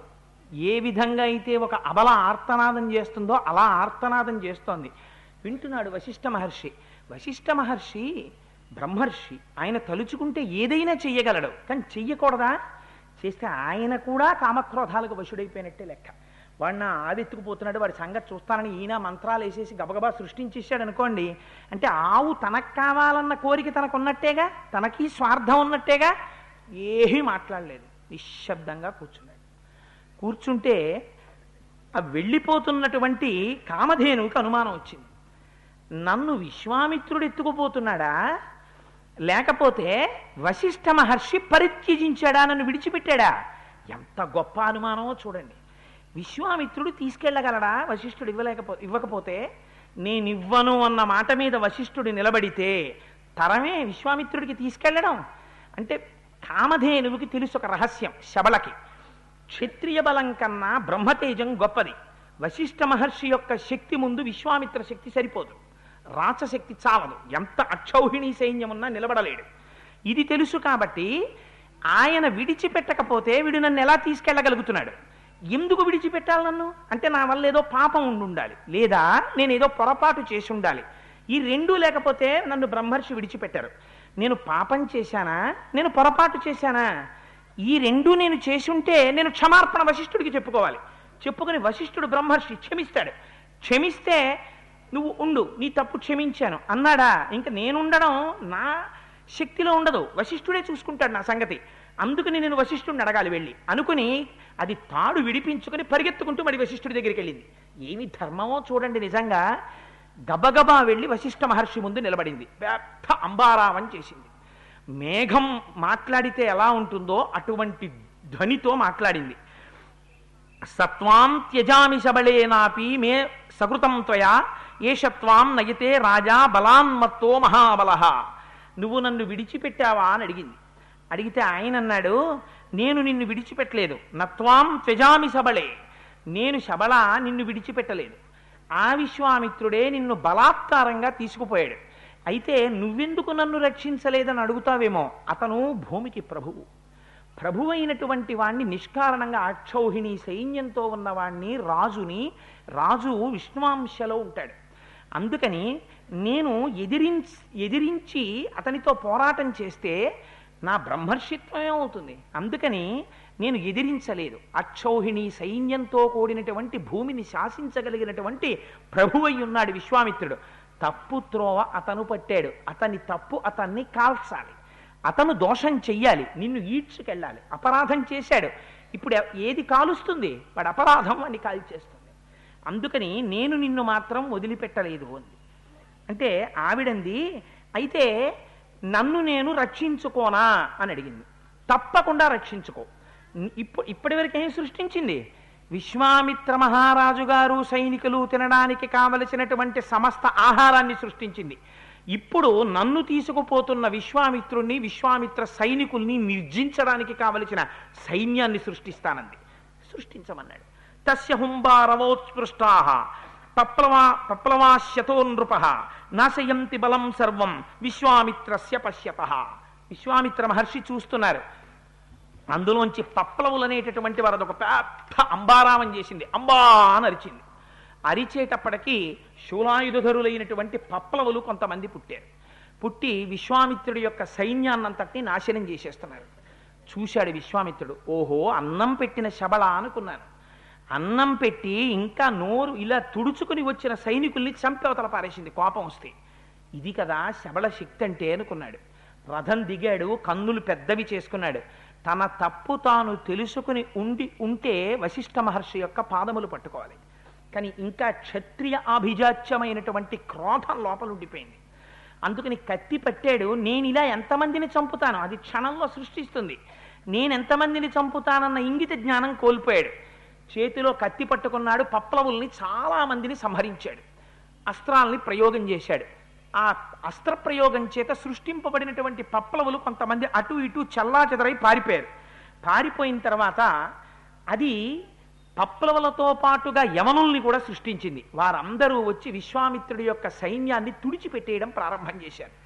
అప్పుడు ఆ శబళ వచ్చి వశిష్ఠ మహర్షితో చెప్పింది, చూశావా ఎదురు తిరిగాడు, సైన్యాన్ని సృష్టించాను, విశ్వామిత్రుడు ఓటమి అంచుల్లోకి ఎడుతున్నాడు అంటే ఆయన అన్నాడు, ఇంకా యథేచ్ఛగా సృష్టి చేయి సైన్యాన్ని అన్నాడు. తస్య హుంబారవాజ్జాతా కంభ కాంభోజార విసన్నిభాః ఊధసత్తర సంజాతాః పప్లవా శస్త్రపాణయః యోని దేశాచ్ఛ యవనా శకృద్దేశాచ్చకాస్తథా రోమకూపేషు రోమకూపేషు చమ్లేచ్ఛ హారీతాః సకిరాతకాః. అది ఊధసస్తర సంజాత పప్లవా శస్త్రపాణయః. అది తస్య హుంబారవాజ్జాతాః కాంభోజార విసన్నిభాః. సూర్యుడు ఎలా ఉంటాడో అంత ప్రకాశంతో వెలిగిపోతున్నటువంటి కాంభోజ వంశీయులందరూ పుట్టుకొచ్చారు. మళ్ళీ ఒక్క అంబారావం చేస్తే దాని యొక్క పొదుగులోంచి పప్లవులు కొన్ని వేల మంది పుట్టుకొచ్చారు. యోని దేశంలోంచి యవనులు పుట్టారు. అదేవిధంగా గోమయం పడేటటువంటి స్థానంలోంచి శకులు పుట్టారు. దాని యొక్క రోమ కూపాలలోంచి వెంట్రుకలు ఉండేటటువంటి సూక్ష్మమైన రంధ్రాల్లోంచి కొన్ని లక్షల మంది హారీతులు కిరాతకులతో కలిసి పుట్టారు. పుట్టి వారు భూమిని అంతటినీ నింపేశారు. నింపేసి మొత్తం విశ్వామిత్ర సైన్యాన్ని క్షణంలో తుడిచిపెట్టేశారు. రథం దిగి చూశాడు, నిస్తేజుడైపోయాడు విశ్వామిత్రుడు. కోరలు తీసిన పాము ఎలా పడిపోతుందో, రెక్కలు తెగిన పక్షి ఎలా పడిపోతుందో, రాహువు చేత గ్రసించబడిన సూర్యబింబం ఎలా నిలబడిపోతుందో అలా నిలబడిపోయాడు. ఇది కదా శబళ యొక్క వీర్యం అనుకున్నాడు. అనుకుని ఆశ్చర్యపోయి కొడుకుల వంక చూశాడు.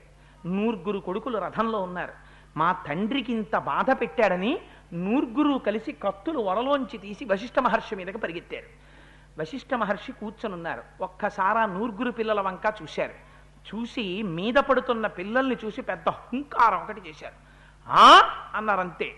ఆయన అలా అనేటప్పటికీ నూరుగురు పిల్లలు భస్మరాసులై కింద పడిపోయారు. చూశాడు, అరేరే ఇది కదా బ్రహ్మ తేజస్సు అంటే. ఎందుకురా దిక్కుమాలిన రాచరికం నాకు. ఆయన తలుచుకునే ఆ అంటే నూరుగురు రాజులు బూడిదైపోయారా. ఒక ఆవు దూడ తలుచుకుంటే భూమి నిండిన సైన్యాన్ని సృష్టించిందా. ఆ తపశ్శక్తి ముందు కోరిక ఏమవుతోంది, మారుతోంది. శబళనే కోరుకున్నాడు. ఇప్పుడేం కోరిక? ఈ రాచరికం కన్నా ఆ వశిష్ఠుడి యొక్క తపశ్శక్తి గొప్పది. ఈ వశిష్ఠుణ్ణి పాడు చెయ్యడానికి, ఈ వశిష్ఠుణ్ణి నాశనం చెయ్యడానికి నాకున్న శక్తి చాలదు. ఇప్పుడు ఏమైపోయింది? శబళ మీద కోరిక పోయింది, క్రోధం మరింత పెచ్చరిల్లిపోయింది. పెచ్చరిల్లిపోయి ఈ వశిష్ఠ మహర్షి అనేటటువంటి వారు లోకంలో లేకుండా చేసేయాలి. ఈయన హుంకారం చేస్తే నా బిడ్డలు భస్మరాసులు అయిపోయారు, అందుకని ఈయనతో యుద్ధం చేయడానికి మామూలమైన అస్త్రశస్త్రాలు సరిపోవు.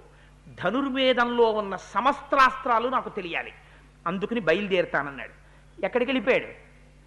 ఇంటికి వెళ్ళాడు. ఒక కుమారుని పిలిచాడు. ఒరే నాన్న, నువ్వు మిగిలేవురా, నువ్వు క్షాత్రియ ధర్మం ఛత్ర ఛాత్రధర్మంతో రాజ్యం చెయ్యి అని సింహాసనం మీద కూర్చోపెట్టాడు. తను హిమాలయ పర్వత ప్రాంతాలకు వెళ్ళిపోయాడు. వెళ్ళిపోయి సగత్ సగత్వా హిమవత్ పార్శ్వం కిన్నరో రగసేవితాం మహాదేవ ప్రసాదార్థం తపస్తేపే మహాతపాహ. అక్కడికి వెళ్ళి ఆ హిమాలయ పర్వత శిఖరముల మీద కూర్చుని కిన్నరులు ఉరగులు వాళ్ళందరూ తిరుగుతున్నటువంటి ఆ పర్వత శిఖరం మీద మహాదేవుడైనటువంటి పరమశివుడి గురించి తపస్సు మొదలెట్టాడు. ఘోరాతి ఘోరమైనటువంటి తపస్సు చేశాడు. ఎందుకని? లోపల కడుపు మంటుంది వశిష్ఠుణ్ణి జయించాలని. తపస్సు చేస్తే పరమశివుడికి ఏమిటి, లోపల కోరిక ఆయనకు అనవసరం. తపస్సు చేశాడా లేదా? అంత ఘోరమైన తపస్సు చేశాడు. ఆయన ప్రత్యక్షమయ్యాడు. కేనచిత్వదకాలేన దేవేశో వృషభధ్వజ దర్శయామాసవరదో విశ్వామిత్రం మహాబలం కిమర్థం తపసే రాజన్ బ్రూహీయత్తే వివక్షితం వరదోస్మి వరోయస్తే కాంక్షిత కాంక్షిత శోభిదీయతాం. వృషభధ్వజుడైనటువంటి పరమశివుడు ప్రత్యక్షమై, విశ్వామిత్ర, ఈ దేనికోసమయ్యా ఇంత ఘోరమైన తపస్సు చేశావు నా దర్శనానికి? నీ మనస్సులో ఏం కోరికుంది చెప్పు, నీకు ఏ కోరికుంటే ఆ కోరికని తీర్చేస్తానన్నాడు. అంటే ఆయన అన్నాడు, ఇది తుష్టో మహాదేవా ధనుర్వేదో మమానఘ సాంగో పాంగో పరిషదజ్జుష్ట రహస్య ప్రదీయతాం. మహాదేవా, నిజంగా నువ్వు నా తపస్సు పట్ల ఆనుకూల్యమును వహించిన వాడివైతే, ప్రీతి చెందినవాడవైతే, నేను ఎవ్వరి దగ్గరికి వెళ్ళి ధనుర్వేదాన్ని ఉపదేశం పొందను. ధనుర్వేదంలో ఎన్ని రకాల అస్త్రాలున్నాయో, అస్త్రాలంటే బ్రహ్మాస్త్రం, ఇంద్రాస్త్రం, వారుణాస్త్రం, ఆగ్నేయాస్త్రం, గరుడాస్త్రం, ఇలాంటి అస్త్రాలు ఎన్నున్నాయో, ఎన్ని రకాల పిడుగులున్నాయో, ఎన్ని రకాలైనటువంటి మొన్న చెప్పానే రో రోకళ్ళ లాంటివి రాక్షసాస్త్రాలు మొదలైనవి ఎన్నున్నాయో, ఎన్ని ఆయుధాలున్నాయో, అవన్నీ రహస్యంతో సహా సాంగోపాంగోపనిషదస్య రహస్య ప్రదీయతాం. నాకు ఆ రహస్యములన్నీ భాషించాలి. నువ్వు కూర్చోపెట్టి క్లాస్ చెప్తానంటే కుదరదు. నీకు ఒక్కొక్కటి నేర్పుతాను రా, బ్రహ్మాస్త్రం ఇది, ఉపదేశం తీసుకో, మంత్రం చెప్తాను అంటే కూడా నీ పుచ్చుకోను. నువ్వు తథాస్తు అని అల్లాకు వచ్చేయాలి, అంతే అండి, ఇన్స్టెంట్గా వచ్చేయాలి. ఎందుకో నా కోపం ఆగట్లేదు, నేను వెళ్ళిపోవాలి, వశిష్ఠుడి మీద ప్రయోగం చేయాలి అవన్నీ. యదితుష్టో మహాదేవ, నిజంగా నా తపస్సు నీకు ప్రీతి కలిగిస్తే అలా అలా అన్నాడు. అంటే ఆయన అన్నాడు, ఏ వెర్రితో చేస్తే ఏమిటి, గొప్ప తపస్సు చేశావు, నాకు అనవసరం, తథాస్తు, నువ్వు ఎలా అనుకుంటున్నావో అలా అవుతుందన్నాడు. ఏమైంది? ప్రపంచంలో ఉన్న సమస్తాస్త్రములు ఆయనకి భాషించే లోపల వెంటనే పౌర్ణమి నాడు సముద్రం ఎలా ఉప్పొంగుతుందో అలా ఉప్పొంగాడు. ఎందుకని? ఇప్పుడు పడతా వశిష్ఠుడి పని, ఇది సంతోషం. గబగబా రథం ఎక్కాడు, బయలుదేరి వెళ్ళాడు. వశిష్ఠ మహర్షి ఆశ్రమానికి వెళ్ళాడు, చూశాడు. ఓహో, చెట్లు ఎక్కడ చూసినా, పళ్ళు, లేళ్ళు, దుప్పులు, జింకలు అన్నీ ఆడుకుంటున్నాయి. యజ్ఞం జరుగుతోంది, యాగం జరుగుతోంది, శిష్యులందరూ కూర్చుని ఏదో చక్కగా వేదం అంతా నేర్చుకుంటున్నారు. గురువులు కూర్చుని అరుగుల మీద వేదం చెప్తున్నారు, చెట్ల మొదళ్లలో అరుగుల మీద కొందరు కూర్చున్నారు, శిష్యులు కింద కూర్చున్నారు. ఇంత పవిత్రమైన వాతావరణం. కానీ ఈ పవిత్రత విశ్వామిత్ర మహారాజు గారి యొక్క మనస్సుకి శాంతినివ్వలేకపోయింది. చూశారా, ఎక్కడుండాలి శాంతి? ఇక్కడుండాలి. అందుకే భ్రమన్ సర్వతీర్థేషు స్నాత్వా స్నాత్వా పునః పునః నిర్మలం నమనో యావత్ తావత్ సర్వం నిరర్ధకం. ఇక్కడ శాంతి లేనప్పుడు ఎక్కడికెడితే శాంతి వస్తుంది? ఇక్కడ ఉండాలి ముందు ప్రాథమికంగా. అది చూశాడు. కడుపు మంట మరింత పెరిగిపోయింది. నా కొడుకుల్ని కాల్చాడు, నన్ను ఓడించాడు, దూడనివ్వనన్నాడుగా శబళని, చూడెంత ఆనందంగా ఉన్నాడు. మామూలుగా ఏదో వశిష్ఠ నేను వచ్చానని కూడా చెప్పను అని అస్త్రప్రయోగం మొదలుపెట్టేశాడు. తిన్నగా పిడుగుపడినట్టు వచ్చేసాయి. వచ్చేసి అందరూ కూర్చునున్నారు. అకస్మాత్తుగా భూకంపం వస్తే ఎలా ఉంటుందో, సునామీ వస్తే ఎలా ఉంటుందో, అలా ఒక్కసారి అస్త్రములన్నీ వచ్చి పడిపోతున్నాయి. పడిపోతుంటే ఆ వెలుగులకి ఆశ్రమం అంతా కన్ను మూసి కన్ను తెరిచే లోపల దగ్ధమైపోయి బూడిద కుప్ప అయిపోయింది. అయిపోయింది. అక్కడ ఉన్నటువంటి మునులు, ఆ గురువులు, శిష్యులు, లేళ్ళు, జింకలు అన్నీ తలకోదారి పెట్టి అరణ్యంలోకి పారిపోతున్నాయి. ఒక్క వశిష్ఠ మహర్షి ఒక్కరే మిగిలారు. ఆయన బయటికి వచ్చి అరుస్తున్నారు, పరిగెత్తకండి పరిగెత్తకండి, నేను చూస్తాను ఏ ఉపద్రవం వచ్చిందో, నేను ఆలోచిస్తాను, ఆగండి ఆగండి అంటున్నారు. కానీ ప్రాణాల మీద తీపి వశిష్ఠుడే వచ్చి అరుస్తున్నా ఆయన మాట వినేవాళ్ళు లేరు. ఎందుకని? ఆకాశంలోకి వచ్చి పడిపోతున్నాయి అస్త్రాలు. ఏ ఉపద్రవం వచ్చిందో తలకొక దారి పట్టి అరణ్యాల్లోకి పారిపోయారు. ఆయన వచ్చి నిలబడ్డారు. చూశాడు విశ్వామిత్రుడు. ఈ తరుణం కోసమే చూస్తున్నాను వశిష్ఠ, మామూలుగా చంపను నిన్ను, ఏకకాలమునందు ఎన్ని అస్త్రములు ప్రయోగిస్తానో చూడు నీ మీద అని ఆగ్నేయాస్త్రాన్ని ప్రయోగించాడు. ఏమిటి కడుపులో మంట, తన కొడుకులు బూడిదైపోయారు, ఆగ్నేయాస్త్రం ఏం చేస్తుంది, కాల్చి బూడిద చేసేస్తుంది, అందుకని ముందు ఆగ్నేయాస్త్రాన్ని ప్రయోగించాడు. వచ్చేస్తోంది నిప్పులు కక్కుతూ. బ్రహ్మర్షి వశిష్ఠుట కూర్చుని ఉన్నారు. కూర్చునున్నవారు కనీసం ఇలా పైకి లేవలేదట, అదేంటో అలా వేసేస్తున్నామని. ఇలా బ్రహ్మదండం పెట్టి తపస్సు చేసుకుంటున్నటువంటి వారు అలాగే ఉండి చూశారట.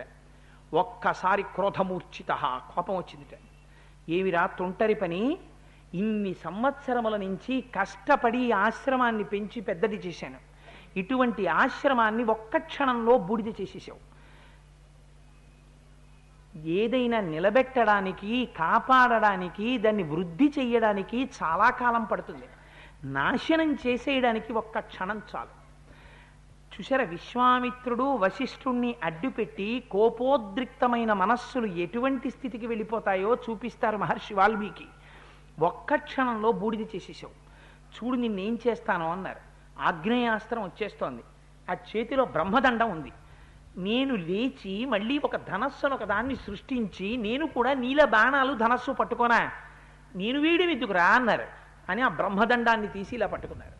బ్రహ్మదండం మీకు తెలుసు కదా, ఇలా చెయ్యి పెట్టుకుంటారు, ఇలా వంపుగా ఉండి కింద కర్రలా ఉంటుంది, దాన్ని తీసి ఇలా పట్టుకున్నారు. అదిట వశిష్ఠ మహర్షి పట్టుకుంటే బ్రహ్మదండంలా కనపడలేదుట, ఆ రోజున సమస్త లోకములను శాసించగలిగినటువంటి యమదండం పట్టుకున్నట్టు పట్టుకున్నారట తేజోమూర్తి.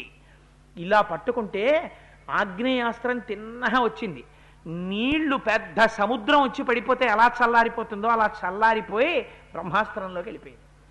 కడుపు మండిపోయింది విశ్వామిత్రుడికి, బూడిదైపోతాడనుకున్నాను, పోనీ తను కూడా ఏదో మంత్రం వేయడం కాదు, బ్రహ్మాస్త్ర బ్రహ్మదండం అడ్డెడతాడా అంటే అంత చులకనైపోయినా, నేను ఇంత ఆగ్నేయాస్త్రం వేస్తే, ఇంత తపస్సు చేస్తే. ఇంకా కోపం వచ్చేసింది. చూడండి క్రోధం ఎలా పెరిగిపోతుందో చూడండి ఒక వ్యక్తిలో. ఎవరు ఈ విశ్వామిత్రుడు. నీ అర్ఘ్యం పాద్యం నాకు చాలవా, నీ దర్శనం నాకు చాలదా అన్నవాడు ఇంత ప్రబల శత్రువు ఇవాళ ఎన్ని వేసేశాడో తెలుసండి. వారుణంచైవ రౌద్రంచ ఐంద్రం పాశుపతం తథా ఐషీకంచాపి చిక్షేప కుపితో గాధినందన మానవం మోహనం చైవ గాంధర్వ స్వాపనం తథా జృంభణం మాదనం చైవ సంతాపన విలాపనే. ఎన్ని అస్త్రాలున్నాయో అన్నీ వేసేస్తున్నాడు. శోషణం దారణం చైవ వజ్రమస్త్రం సుదుర్జయం బ్రహ్మపాశం కాలపాశం వారుణం పాశమేవచ పైనకాస్త్రంచ దయితం శుష్కార్ధ్రే అశనీయుభే చండాస్త్రమధ పైశాచం క్రౌంచమస్త్రం తథైవచ ధర్మచక్రం కాలచక్రం విష్ణుచక్రం తథైవచ వాయవ్యమధనం చైవ అస్త్రం హయశిరస్తథా శక్తిద్వయంచ చిక్షేప కంకాళం ముసలం తథా వైద్యాధరం మహాస్త్రంచ కాలస్త్ర కాలాస్త్రమధ దారుణం త్రిశూలమస్త్రం ఘోరంచ కాపాలమధ కంకణం ఏకన్యాస్త్రాన్ని చిక్షేప సర్వాణి రఘునందన.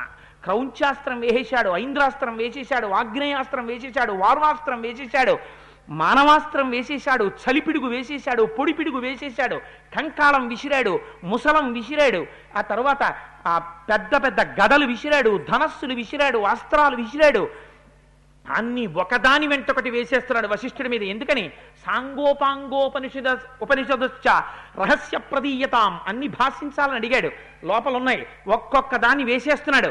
దెబ్బ తింటాడేమో, అమ్మ బాబాయ్ అంటాడేమో ఒకదానికైనా అని లేవడు, ఇలాగే పట్టు కూర్చున్నాడు, ఏదో టార్చ్ లైట్ పట్టుకున్నట్టు. వస్తున్నాయి అన్నీ అందులోకి వెళ్ళిపోతున్నాయి, అన్ని బ్రహ్మదండంలోకి వెళ్ళిపోతున్నాయి. చూశాడు తన దగ్గరున్నవన్నీ వెళ్ళిపోయాయి, ఇంకా ఉన్నది ఒక్కటే బ్రహ్మాస్త్రం ఒకటే మిగిలింది. కడుపు మండిపోయింది, ఇంకా తప్పదు వేసేయాలి బ్రహ్మాస్త్రం అనుకున్నాడు. బ్రహ్మాస్త్రాన్ని స్మరి స్మరిస్తున్నట్ట విశ్వామిత్ర మహర్షి. సముద్రములు గూర్నిల్లేట, పర్వతములు బద్దలైపోయేట, ఆకాశం అంతా కూడా వ్యాకులం అయిపోయిందిట. ప్రపంచంలో ఉన్నటువంటి సమస్తమైనటువంటి మృగములు, ప్రాణాలు, అన్ని జీవులు ఒక్కసారి లోపల క్షోభ పొందేట. బ్రహ్మాస్త్రం అంటే అంత శక్తివంతమైనటువంటి అస్త్రం అది. ఆ బ్రహ్మాస్త్రాన్ని అభిమంత్రించి విడిచిపెట్టాడు వశిష్ఠుడి మీదకి. ఆ బ్రహ్మాస్త్రం వచ్చేస్తోంది. స్వామి వశిష్ఠ మహర్షి మాత్రం లేవలేదు, అలాగే కూర్చున్నారు. కూర్చుని ఒక్కసారి మళ్ళీ అలాగే పట్టుకున్నారు. వచ్చేసింది ఆ బ్రహ్మాస్త్రం, వచ్చేసి నిశ్శబ్దంగా బ్రహ్మదండంలోకి దూరిపోయింది. దూరిపోతే ఆయన అలాగే ఓ చిన్న కర్ర ముక్క ఆయన పట్టుకున్నది అలా పట్టుకున్నాడు బ్రహ్మాస్త్రాన్ని. బ్రహ్మాస్త్రం కూడా వెళ్ళిపోయింది. చూశాడు, అయిపోయింది. ఇంకేం లేవు. దీపావళి సామాన్ అంతా అయిపోయిన తర్వాత తండ్రి మీద కోపం వచ్చిన కొడుకుంటాడే, అలా వాల్మీకి రచనా వైచిత్రి చూడండి. దిగ్బలం క్షత్రియ బలం బ్రహ్మతేజో బలం బలం ఏకేన బ్రహ్మదండేన సర్వాస్త్రాన్ని హతానిమి అన్నాడు. చై దిక్కుమాలిన క్షత్రియ బలం, ఎవడికి కావాలరా ఇది? ఎన్ని అస్త్రాలు నేర్చుకున్నాను రా తపస్సు చేసి. లేవడు, కనీసం ధనస్సు అట్టుకోడు, ఓ కత్తి అట్టుకోడు, ఓ బ్రహ్మదండం ఇలా పెట్టాడా? దిగ్బలం క్షత్రియ బలం బ్రహ్మతేజో బలం బలం ఏకేన బ్రహ్మదండేన సర్వాస్త్రాన్ని హతానిమి. ఇన్ని అస్త్రాలు వేస్తే అన్ని లాగి పారేశాడు బ్రహ్మదండంలోకి. ఎందుకు పనికిరాదురా ఈ క్షత్రియ బలం అన్నాడు. రథం దిగిపోయాడు, వెళ్ళిపోయాడు. ఇంకా ఎంత బాధ వచ్చేసిందంటే మనస్సు వ్యాకులం అయిపోయింది. ఏం చెయ్యాలి? వశిష్ఠుడిని అర్థం కాలేదు. ఇంకా ఒక్కటే ఆలోచనకు వచ్చాడు, ఏమిటి వశిష్ఠుడి గొప్పతనం? బ్రహ్మర్షి. నాకేమిట్లేదు, నేను బ్రహ్మర్షిని కాను, అందుకేగా కూర్చుని బ్రహ్మదండం పెడితే నేను ఎందుకు పనికి రాకుండా పోయాను, నేను అవుతాను బ్రహ్మర్షిని అన్నాడు. అంత తేలిక బ్రహ్మర్షి అవ్వడం? ఇన్ని కామక్రోధాలు లోపల పెట్టుకుని బయలుదేరాడు. బయలుదేరి ఎక్కడికి వెళ్ళిపోయాడు? ఒక్కసారి దక్షిణ దిక్కుకు వెళ్ళిపోయాడు. సదిక్షిణాం దిశంగత్వ మహిష్యా సహరాఘవ తథాప పరమం ఘోరం విశ్వామిత్రో మహోత్తప. దక్షిణ దిక్కుకెళ్ళి ఘోరాతి ఘోరమైనటువంటి తపస్సుని ప్రారంభం చేశాడు. ఎంత ఘోరమైన తపస్సు అంటే ఇంకా సామాన్యమైన తపస్సు కాదు. ఆ తపస్సులో ఎన్నాళ్ళు కూర్చున్నట్టు అలాగా అంటే ఎన్ని నియమాలు పాటించాలో అన్ని నియమాలు పాటించాడు. భార్యని కూడా తీసుకుని వెళ్ళాడు, పెద్ద భార్యని తీసుకుని వెళ్ళి పూర్ణే వర్ష సహస్రేతు బ్రహ్మా లోకపితామహాహ, బ్రహ్మగారు సంతోషించేటట్టుగా వెయ్యి సంవత్సరములు కూర్చుని తపస్సు చేశాడు. అన్ని నియమాలు పాటిస్తూ భార్యతో ఉంటే ఈ కాలంలోనే ఆయనకి నలుగురు కుమారులు కూడా పుట్టారు. హవిష్యందుడు, మధుస్యందుడు, దృఢన్నేత్రుడు, మహారథుడు అని నలుగురు కుమారులు పుట్టారు. వెయ్యి సంవత్సరములు ఘోరాతి ఘోరమైన తపస్సు చేశాడంటే అన్ని నియమాలు పాటించాడు. చతుర్ముఖ బ్రహ్మగారు ప్రీతి చెందారు. అబ్బో ఏమి తపస్సు చేశాడు రా మహానుభావుడు అనుకున్నాడు. ఆయనకి రాగద్వేషాలు ఉండవు. తపస్సు చేశాడా లేదా? వాళ్ళకి కావలసింది తపస్సు చేశాడు. ఒక్కసారి ప్రత్యక్షమయ్యారు. పూర్ణే వర్ష సహస్రేతు బ్రహ్మాలోక పితామహాః అబ్రవీన్ మధురం వాక్యం విశ్వామిత్రం తపోధనం జితా రాజర్షి లోక లోకాస్తే తపసా కుశికాత్మజ అనేన తపసాత్వాంతు రాజర్షి రితి విద్మహే. నాయన, నువ్వు చేసినటువంటి అద్భుతమైనటువంటి తపస్సు చేత రాజర్షి లోకాలన్నింటినీ గెలిచావు. ఇవాళ నుంచి నిన్ను రాజర్షి విశ్వా విశ్వామిత్రుడు అని పిలుస్తారు. విశ్వామిత్ర మహారాజు అని పిలవరు, రాజర్షి విశ్వామిత్రుడు అంటారన్నారు. చిన్నబుచ్చుకున్నాడు. ఏమిటో వెయ్యి సంవత్సరాలు తపస్సు చేశాను, ఏమైంది చేస్తే? రాజర్షి అన్నాడు బ్రహ్మగారు నన్ను. ఇంకా ఎప్పటికీ రాజర్షి నుంచి ఋషి అవ్వాలి, ఋషి నుంచి మహర్షి అవ్వాలి, మహర్షి నుంచి బ్రహ్మర్షి అవ్వాలి, ఇంకా ఎన్ని ప్రమోషన్లు వస్తే క్లర్క్ అవుతాను అని బెంగ పెట్టుకుని అయ్య బాబోయ్ ఇంకా అంత తపస్సు చెయ్యాలి అనుకున్నాడు. ఆ రాజర్షిత్వం ఆయనకేమీ తృప్తినివ్వలేదు. ఇదే సమయంలో ఆ దక్షిణ దిక్కున అలా ఉండగా ఒక విచిత్రమైనటువంటి సంఘటన జరిగింది. రాజర్షిని మాత్రమే అవగలిగాని మళ్ళీ తపస్సు చెయ్యాలి నేను, ఘోరమైన తపస్సు అనుకుంటున్నాడు. ఇంతలో ఇక్ష్వాకు వంశంలో ఆ కాలంలో త్రిశంకువు అనేటటువంటి మహారాజు గారు పరిపాలిస్తుండేవాడు. ఆ రాజుగారికి ఒక కోరిక కలిగింది, శరీరం మీద వ్యామోహం. అందుకనేమిటి, మళ్ళీ స్వర్గానికి వెళ్ళిపోతే చాలదు, మిగిలిన వాళ్ళకన్నా ఏదో తనకొక కొత్తతనం ఉండాలి. నా వంశంలో పూర్వీకులందరూ స్వర్గానికి వెళ్ళారు, నేను స్వర్గానికి వెళితే ఎలాగా? అందుకని నాకేదో కొత్తతనం ఉండాలి. అందుకని ఏం చెయ్యాలి, నేను ఈ శరీరంతో స్వర్గానికి వెళ్ళాలి, ఈ శరీరం ఇక్కడ పడిపోకూడదు, అందుకని అలాంటి యాగం ఏదైనా ఉంటే చేస్తానని కులగురు ఎవరు పురోహితుడు వశిష్ఠ మహర్షి ఆయన దగ్గరికి వెళ్ళాడు. వెళ్ళి అయ్యా నాకు కోరిక ఉందండి, మీరు నన్ను తప్పకుండా కోరిక తీర్చాలి, నేను ఎంత గొప్ప యజ్ఞమైనా సరే చేస్తాను, కానీ నన్ను సశరీరంగా ఈ శరీరంతో స్వర్గలోకానికి పంపించాలని అడిగాడు. అడిగితే వశిష్ఠుడు అన్నాడు, నువ్వు ఎంత గొప్ప యజ్ఞమైనా చెయ్యి, ఎంత గొప్ప సంభారాలన్నా పట్రా, నువ్వు ఎంత మహారాజు అయినా కానీ శరీరంతో స్వర్గానికి వెళ్ళడం అనేటటువంటిది ధర్మశాస్త్రంలో లేదు. ఈ శరీరం ఎవరిదైనా పడిపోతుంది, పడిపోయిన తరువాత మాత్రమే స్వర్గ స్వర్గలోకంలో శాశ్వత నివాసం. అందుకని దీంతో స్వర్గానికి వెడతానంటే అనేట అది కుదరదు, అలాంటి యజ్ఞయాగాదులు చేయించడం కుదరదన్నాడు. అనేటప్పటికి ఆయనకి గురువు మీద కోపం వచ్చింది. చాలామంది ఉంటారు ఇలాంటి వాళ్ళు, కొన్నాళ్ళు ఒక దేవుణ్ణి పట్టుకుంటారు, అన్నీ ఒకే దేవుని యొక్క వివిధమైనటువంటి వెలుగు కిరణములు అని గ్రహించలేరు.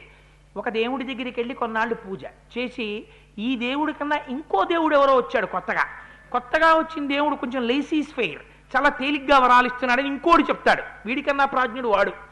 ఇక్కడ మానేస్తాడు, అక్కడ కడతాడు. కానీ వీడే ఆ రూపంలో ఉన్నాడు. వాడు కనిపెడతాడు, అక్కడ మానేసి ఇక్కడికి వచ్చాడు రోయ్ వీడని. మళ్ళీ కొన్నాళ్ళు అవుతుంది, ఇక్కడ మానేస్తాడు. ఎవరో గురువుగారు వచ్చారు ఊళ్ళోకి, ఆయన ఏదో చాలా చెప్తున్నట్ట, ఆయన దగ్గర ఉపదేశం పుచ్చుకుంటే అన్నీ అయిపోతాయిట, అందుకని వెడతాడు. అందుకని వెళ్ళి వీడు రూపాయి పావలా ఇస్తాడు. వీడికి కోట్ల రూపాయలు, పిల్లలకు ఉద్యోగాలు, ఆడపిల్లలకి పెళ్లిళ్ళు వాడే చేసుకోగలడు కదా తపశ్శక్తి ఎట్టి. అందుకని ఇవన్నీ వచ్చేటట్టుగా ఉపదేశానికి ఎడతాడు. ఆయన దగ్గరికి వెళ్ళి ఓ పది రోజులో పదిహేను రోజులో తిరుగుతాడు, అయిపోయింది, మొహం ఒత్తేస్తుంది. కొత్త గురువు గారు ఇంకోళ్ళు ఉన్నారు, అక్కడికి ఎడతాడు. ఇక ఇదే త్రిశంకు అంటే, వా మూడిటి ఎందు శుద్ధి ఉండాలి. వేటి ఎందు? వాక్, మనస్సు, త్రికరణ శుద్ధి అంటారే, మనోవాక్కాయ కర్మల ఎందు శుద్ధి ఉండాలి. ఇవి మారుతూ ఉండడమే త్రికరణముల ఎందు శుద్ధి లేకపోవడం. అందుకని వశిష్ఠుడిని వెళ్ళి అడిగాడు కులగురువు, ఆయన చెప్పిన మాట వినాలి. అయ్యో కుదరదా గురువుగారు, నన్ను మన్నించండి, అయితే నేను కూడా పూర్వీకుల్లాగే యజ్ఞయాగాదులు చేస్తాననాలి. అలా అనలేదు. మీరు చేయించలేరా, అయితే నేను ఇంకోడిని చూసుకోనా అన్నాడు. వశిష్ఠుడు ఒక ఈడ్రే వీడు విర్రేళ్లే ఉన్నాడు, ఇంకోడిని చూసుకోనా అంటాడు ఏమిటి? వేదం అనేటటువంటిది ఒకటి ఉంది అక్కడ, అందులో లేనిది ఎవడు ఇవ్వలేడు కదా. నేను కులగురువుని, ఉన్న మాట చెప్పాను, ఇంకోడిని చూసుకోనా అంటే నాకు జాతకాన్ని వాడు చేసేవాడా అన్నట్టుగాను ఊరుకున్నారు. అందుకు వశిష్ఠుడిని వదిలేశాడు. పోనీ వశిష్ఠుడిని వదిలేసి కొత్త వాళ్ళ దగ్గరికి వెళ్ళాడా? వశిష్ఠుడు కొడుకుల దగ్గరికి వెళ్ళాడు. ఆయన నూరుగురు కొడుకులు, ఒక్కొక్కడి ప్రవర్తన ఎంత గమ్మత్తుగా ఉంటుందో చూడండి. ఆ నూరుగురు కొడుకులు తపస్సు చేసుకుంటున్నారు వాళ్ళు, పాపం వశిష్ఠ మహర్షి యొక్క కుమారులు. వాళ్ళ దగ్గరికి వెళ్ళాడు. వెళ్ళిన వాడు ఎంత అందంగా మాట్లాడాడో చూడండి. ప్రత్యాఖ్యాతోస్మి గురువునా గురుపుత్రస్థైవచ అన్యాంగతిం గమిష్యామి స్వస్తివోస్తు తపోధనాహ. అయా, మీరు నా కోరిక తీర్చాలి. ఎందుకని? మీ నాన్నగారి దగ్గరికి వెళ్ళాను, శరీరంతో నన్ను స్వర్గానికి పంపించమని అడిగాను. ఆయన అన్నారు అలా కుదరదయ్యా అన్నారు. మీ దగ్గరికి వచ్చాను, ఎంత గొప్ప యజ్ఞమైనా చేస్తాను, నన్ను పంపించండి శరీరంతో అన్నారు. అంటే వాళ్ళు మొహం చిట్లించుకుని అన్నారు, నీకు బుద్ధుందిరా అసలు, నీకు కులగురువు వశిష్ఠుడు, ఆయన మా తండ్రి, మాకు కూడా మార్గనిర్దేశం చేసినటువంటి మహానుభావుడు ఆయన, బ్రహ్మర్షి. ఆయన ఎలా చెప్తే మేము అలా చేస్తాం, కానీ తండ్రి గారు చెయ్యనన్న పని, నీ కులగురువు చెయ్యనన్న పని, మా తండ్రి చెయ్యనన్న పని మేము చేసి నేను స్వర్గానికి పంపించమా శరీరంతో? అది ఎక్కడైనా ఉందా ప్రపంచంలో? అలా వెళ్ళడం కుదరదు, అది జరిగే పని కాదు, దాన్ని అంగీకరించదు శాస్త్రం. మమ్మల్ని అడుగుతామేమిటి? అందుకని కుదరదన్నారు. అంటే పోని వెళ్ళిపోవాలి కదా. ఈయన అన్నాడు, ఏం చేస్తానో మా గురువుగారి దగ్గరికి వెళ్ళాను, మా గురువుగారు కుదరదన్నారు. గురుపుత్రులు కదా, మీ దగ్గరికి వచ్చాను, మీరు కుదరదంటున్నారు, నేనేం చెయ్యను మరి? అందుకని ఋషిపుత్రాస్ ఋషిపుత్రాస్తు చత్వా వాక్యం ఘోరాభిసంహితం శేపు పరమ సంక్రుద్ధ చండాలత్వం గమిష్యసి. మీరు కూడా కుదరదు అంటే నేను ఇంకో గురువుని వెతుక్కుంటూ వెళ్ళిపోతానన్నాడు. అంటే వాళ్ళకి ఎక్కడ లేని కోపం వచ్చి వాళ్ళు అన్నారు, ఒరే నువ్వు ఇలా గురువుల్ని మారుస్తూ తిరుగుతానంటే ఏమిటి అస్తమానం, అందుకని నువ్వు చండాలుడవగుదువుగాక అని శపించారు.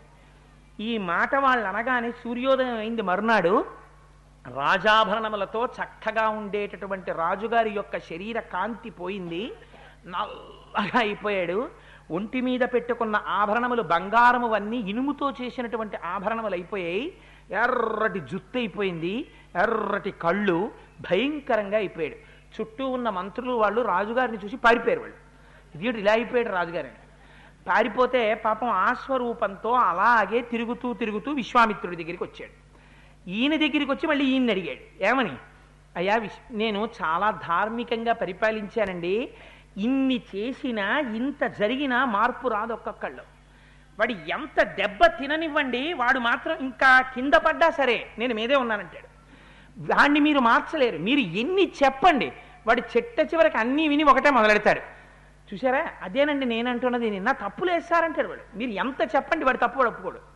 ఇప్పుడు మళ్ళీ విశ్వామిత్రుడి దగ్గరికి వచ్చి, నేను సత్యంగా పరిపాలించాను, యజ్ఞం చేశాను, యాగం చేశాను, గురువులను ఆరాధించాను, నా తప్పేముంది చెప్పండి. నేనేమన్నా ముందే పోని పై వాళ్ళని వెళ్ళి ఎవరినన్నా అడిగితే వశిష్ఠుడు తప్పట్టుకోవచ్చు. వశిష్ఠుడిని అడిగాను, ఏమని? నన్ను శరీరంతో పంపించమయ్యా, యజ్ఞం చేసుకుంటాను, నన్ను కుదరదన్నాడు. అంటే నేనేం చేశాను, ఫోన్లే వాళ్ళ పిల్లల దగ్గరికే వెళదాం, మళ్ళీ బయట వాళ్ళని తెచ్చుకోవడం ఎందుకు, ఏదో ఇంట్లో బ్రహ్మగారిని మార్చేసినట్టు, అందుకని వాళ్ళ పిల్లల దగ్గరికే వెళదామని వాళ్ళ అబ్బాయిల దగ్గరికి వెళ్ళాను. పోనీ వాళ్ళు పంపించచ్చు కదా. వాళ్ళేమన్నారు, మా నాన్నగారు చెప్పండి మేము చేస్తామా, అది వేదంలో లేదు, శాస్త్రంలో లేదు, నిన్ను పంపించాం శరీరంతో, కుదరదన్నారు. ఏం చేస్తాను, పైగా పోనీ పంపించకపోతే వదిలేసే, నన్ను ఇదిగో ఇటువంటి స్వరూపాన్ని ఇచ్చారు, శాపం ఇచ్చేశారు. ఎంత ధార్మికంగా పరిపాలించానో తెలుసా అండి. ధార్మికంగా పరిపాలించిన వాడైతే ఏం తెలియాలి, అధర్మమైన కోరికలు గురువుగారిని కోరకూడదు అసలు. అందుకని ఇటువంటి వాడిని ఇలా అయిపోయాను. చూసారా నా బ్రతుకు ఎలా అయిపోయిందో, మీరు తప్ప నాకు గతి లేదు, మీరే నన్ను రక్షించాలన్నాడు. విశ్వామిత్రుడికి కడుపులో కోరిక ఏమిటి, వశిష్ఠుడు పంపించలేనన్నాడు సశరీరంతో స్వర్గానికి. ఎలాగో నేను వశిష్ఠుడి మీద అస్త్రాలేసి ఏం చేయలేకపోయాను, వశిష్ఠుడు చెయ్యలేను అన్నది విశ్వామిత్రుడు చేశాడని లోకం అనుకోవాలి. నీకేం పర్వాలేదు అబ్బాయి, నేను పంపిస్తానన్నాడు. ఎలా పంపిస్తాడు, దానికేం అలా పంపించడానికి మార్గాంతరం ఏం లేదు. అందుకని ఎలా ఎలా పంపిస్తాను నేను మాత్రం అని ఆయన అనుకోలేదు. అను ఆయనకి కావలసింది ఒకటి, కడుపులో అక్కసు. వశిష్ఠుడు పంపనన్నాడు, ఇలా శాపం ఇచ్చి మార్చేశాడు. అందుకని నేను మాత్రం నిన్ను పంపించి తీరుతాను అని గురుశాపకృతం రూపం యదిదంతయి వర్తతే అనేన సహరూపేణ శశిశరీరో గమిష్యసి. నిన్ను ఎలా పంపిస్తానో తెలుసా, నీ గురువు నీ గురుపుత్రులు నిన్ను సశరీరంతో స్వర్గానికి పంపలేక కోపం వచ్చి శాపం ఇచ్చి ఏ శరీరాన్ని ఇలా మార్చారో మార్చిన ఈ శరీరంతో నిన్ను స్వర్గానికి పంపిస్తాను. నిన్ను మళ్ళీ మామూలుగా క్షత్రియుడిగా మార్చి కూడా కాదు, ఇలా ఉండగానే ఈ నల్లటి ఆకారంతో ఇనప ఆభరణాలతో పంపిస్తాను. చూడు విశ్వామిత్రుడు అంటే ఏమిటో అన్నాడు. ఎవడైతే ఆయనకి ఎందుకు పని అవుతుంది కావాలంటే. అందుకని ఆయన ఏం చేశాడు, అయ్యా నాకు తెలుసండి మీ అంత మహానుభావుడు ఎక్కడుంటాడు, ఇక్కడే కూర్చుంటాను చెట్టు కింద, మీరు ఎప్పుడు పిలిస్తే అప్పుడు వచ్చేస్తానని కూర్చున్నాడు ఆయన. ఈయన ఏం చెయ్యాలి, తన శిష్యులందరినీ పిలిచాడు. అబ్బాయి మీ అందరూ బ్రహ్మాండం అంతా తిరగండి, బ్రాహ్మణులు ఎక్కడెక్కడున్నా సరే వాళ్ళందరినీ తీసుకురండి, ఋషులు ఎక్కడున్నా సరే శిష్యులతో తీసుకురండి. విశ్వామిత్రుడు ఒక యాగం చేస్తున్నాడు. ఏమిటా యాగం, వశిష్ఠుడు చెయ్యలేనన్న యాగం విశ్వామిత్రుడు చేస్తున్నాడు. వశిష్ఠుడు పంపలేకపోయాడు సశరీరంతో త్రిశంకుణ్ణి, విశ్వామిత్రుడు పంపిస్తున్నాడు శరీరానికి శరీరంతో. అలాంటి యాగం చేస్తున్నాడు అని చెప్పి తీసుకురండి. ఒకవేళ ఎవడైనా అదేమిటి అలా ఎలా పంపిస్తాడు విశ్వామిత్రుడు మాత్రం కుదరదని అన్నాడు అనుకోండి, వాడి పేరు రాసుకురండి అన్నాడు. వెళ్ళారు వాడు, వెళ్ళారు అందరినీ పిలిచారు. విశ్వామిత్రుడి పేరు చెప్పగానే అందరు అన్నారు, బాబోయ్ కోపం ఎక్కువండి ఆయనకి, మనకి ఎందుకు వచ్చిన కూడా విడితే పోలేదా ఒకసారి. అందరి ఇళ్ల కన్నా ఫంక్షన్కి ఎవరింటికి వెళ్తారంటే రాలేదని పేరు రాసుకుంటే రేపు పొద్దున ఉపద్రవం వస్తుందేమో అన్న వాడింటికి తప్పకుండా పెడతారు. అందుకని ఆయన పర్వాలేదు, ఏ గుళ్ళోనో కనపడతారు, కనపడ్డప్పుడు అయ్యా మీరు ఏమనుకోకండి అంటే, పిచ్చోడు ఏమనుకోడు పాపం అనుకున్న వాడి ఇంటికి వెళ్ళకపోయినా పర్వాలేదు, రేపు పొద్దున వాడు కోపం పెట్టుకుంటాడేమో అన్న వాడింటికి తప్పకుండా వెళ్ళి ఆయన కంట్లో పడే వరకు ఇలా ఇలా ఇలా ఇలా ఇలా చూసి మరీ రావాలి. అందుకని ఓసారి వెళ్ళొచ్చేద్దామని బ్రాహ్మణులందరూ వచ్చేసారు. వచ్చేసిన తర్వాత ఆయన కొడుకులు వచ్చారు, వచ్చి ఒక మాట చెప్పారు, అయ్యా నాన్నగారు అందరినీ పిలిచాం, అందరూ వచ్చేశారు, కానీ వశిష్ఠ మహర్షి యొక్క కొడుకులు ఉన్నారు, వాళ్ళు రాలేదు, వాళ్లతో పాటుగా ఇంకొక్కడున్నాడు, ఆయన కూడా ఒక బ్రాహ్మణుడు, ఆయన కూడా నేను రానన్నాడు. రానని అనడం కాదు నాన్నగారు, వాళ్ళు మాట అన్నారన్నారు. ఏమన్నారా, ఉన్నది ఉన్నట్టు చెప్పండి అన్నాడు. వాళ్ళన్నారు, క్షత్రియో యాజకోయస్య చండాలస్య నివేశత కథం సరసి భోక్తారో హవిస్తస్య సురర్షయ. యాగం చేయిస్తున్నవాడేమో క్షత్రియుడు, ఎందుకని రాజర్షి మాత్రమే అయ్యాడు విశ్వామిత్రుడు, అందుకని యాగం చేయిస్తున్నవాడు క్షత్రియుడు చేయిస్తున్నాడు. ఆ యాగం చేసేటటువంటి వాడు ఫలితం కోరి చేస్తున్నవాడు చండాలుడు చేస్తున్నాడు. వీడు హవిస్సులు ఇస్తాడు, ఆయన మంత్రాలు చెప్తాడు, దేవతలు ఎలా వచ్చి పుచ్చుకుంటారా హవిస్సులు, అలా యాగం చేసి సశరీరంతో పంపించచ్చా, అలా ఉందా ఎక్కడైనా వేదంలో పంపించమని, ఎలా కుదురుతుంది. అందుకని చెప్పి ఇది కుదరదు మేం రాము అని చెప్పి ఒక్క బ్రాహ్మణుడు మాత్రం నేను రానని చెప్పాడు, ఆయన పేరు మహోదయుడు. మిగిలిన వాళ్ళు రామన్న వాళ్ళు వశిష్ఠ మహర్షి యొక్క నూర్గురు కుమారులు మేము రామని చెప్పారు నాన్నగారు అన్నారు. అనేటప్పటికీ విశ్వామిత్రుడికి ఎక్కడ లేని కోపం వచ్చింది. అంతేనా లిస్టులో ఇంకెవరైనా రామన్న వాళ్ళు ఉన్నారా అని అడిగాడు. ఇంకెవ్వరు లేరు నాన్నగారు, వశిష్ఠుడి నూర్గురు కొడుకులు మహోదయుడన్న బ్రాహ్మణుడు, వీళ్లే రామన్నారు. అంతే వెంటనే కమండలం తీసుకున్నాడు, కుడి చేతిలో నీళ్లు వేసుకున్నాడు. భస్మీభూతాదురాత్మానో భవిష్యంతిర సంశయ. ఇప్పుడే శపిస్తున్నాను, ఇక్కడ కూర్చొని ఒక్క మాట అంటున్నాను, వశిష్ఠ మహర్షి యొక్క నూర్గురు కుమారులు మహోదయుడు వీళ్ళు నూటొక్క మంది భస్మరాశి అయి పడిపోతున్నారు, వీళ్ళు యమలోకానికి వెళ్ళిపోతున్నారు. నన్ను కాదన్నందుకు, నేను యాగం చేస్తుంటే రానన్నందుకు, నేను చేస్తున్నది తప్పన్నందుకు వాళ్ళు ఏమైపోతారో తెలుసా, సప్త జాతి శతాన్యేపా మృతపా శాంతు సర్వశః. ఆ తర్వాత ఏడు వందల జన్మలు వాళ్ళు స్వీకరించినప్పుడు శవమాంసం తింటూ బతుకుతారు. ఆ తర్వాత శ్వమాంస నియతాహార ముష్టికా నామ నిర్ఘృణాః వికృతాశ్చ విరూపాశ్చ లోకాన్ అనుచరంతి మాం. వాళ్ళు ఆ తర్వాత ముష్టికులనేటటువంటి పేరుతో కొన్నాళ్ళు పుడతారు. పుట్టిన తర్వాత కొన్ని జన్మల పాటు కుక్క మాంసం మాత్రం తింటూ బతుకుతారు. నా మాట కాదన్నాడే మహోదయుడు, వాడు భస్మరాశి అయిపోతాడు. వాడు కూడా దూషిత సర్వలోకేషు నిషాదత్వం గమిష్యతి, కనపడ్డ ప్రాణులందరినీ చంపుతూ లోకంలో అందరి చేత నిందింపబడుతూ నిషాదుడై వాడు బతుకుతాడు. ఇదిగో శపించానన్నాడు. ఏమైపోయింది తపశ్శక్తి? క్రోధానికి ఎప్పుడైతే లోనైపోయాడో రాజర్షిత్వము అనేటటువంటిది రావడానికి కావలసినటువంటి తపశ్శక్తిలో కొంత భాగం ఖర్చు అయిపోయింది. ఖర్చు అయిపోయిన తర్వాత మొదలెట్టండి యాగం అన్నాడు అని బ్రహ్మాండంగా యాగం మొదలెట్టారు. మొదలెట్టారు, తీసుకొచ్చారు, కూర్చోబెట్టారు. ఎవరిని? త్రిశంకుని కూర్చోబెట్టి, అబ్బాయి చూడరా నిన్ను పంపించేస్తున్నాం సశరీరంగా స్వర్గానికి, నువ్వు ఇంకా రెడీ అవు, సిద్ధంగా ఉండు అన్నారు అని హవిస్సులిస్తూ దేవతల్ని పిలిచారు. శృక్కు చేతిలో పట్టుకున్నాడు విశ్వామిత్రుడు, పట్టుకుని అందులో వేస్తూ దేవతల్ని పిలిచాడు. ఒక్క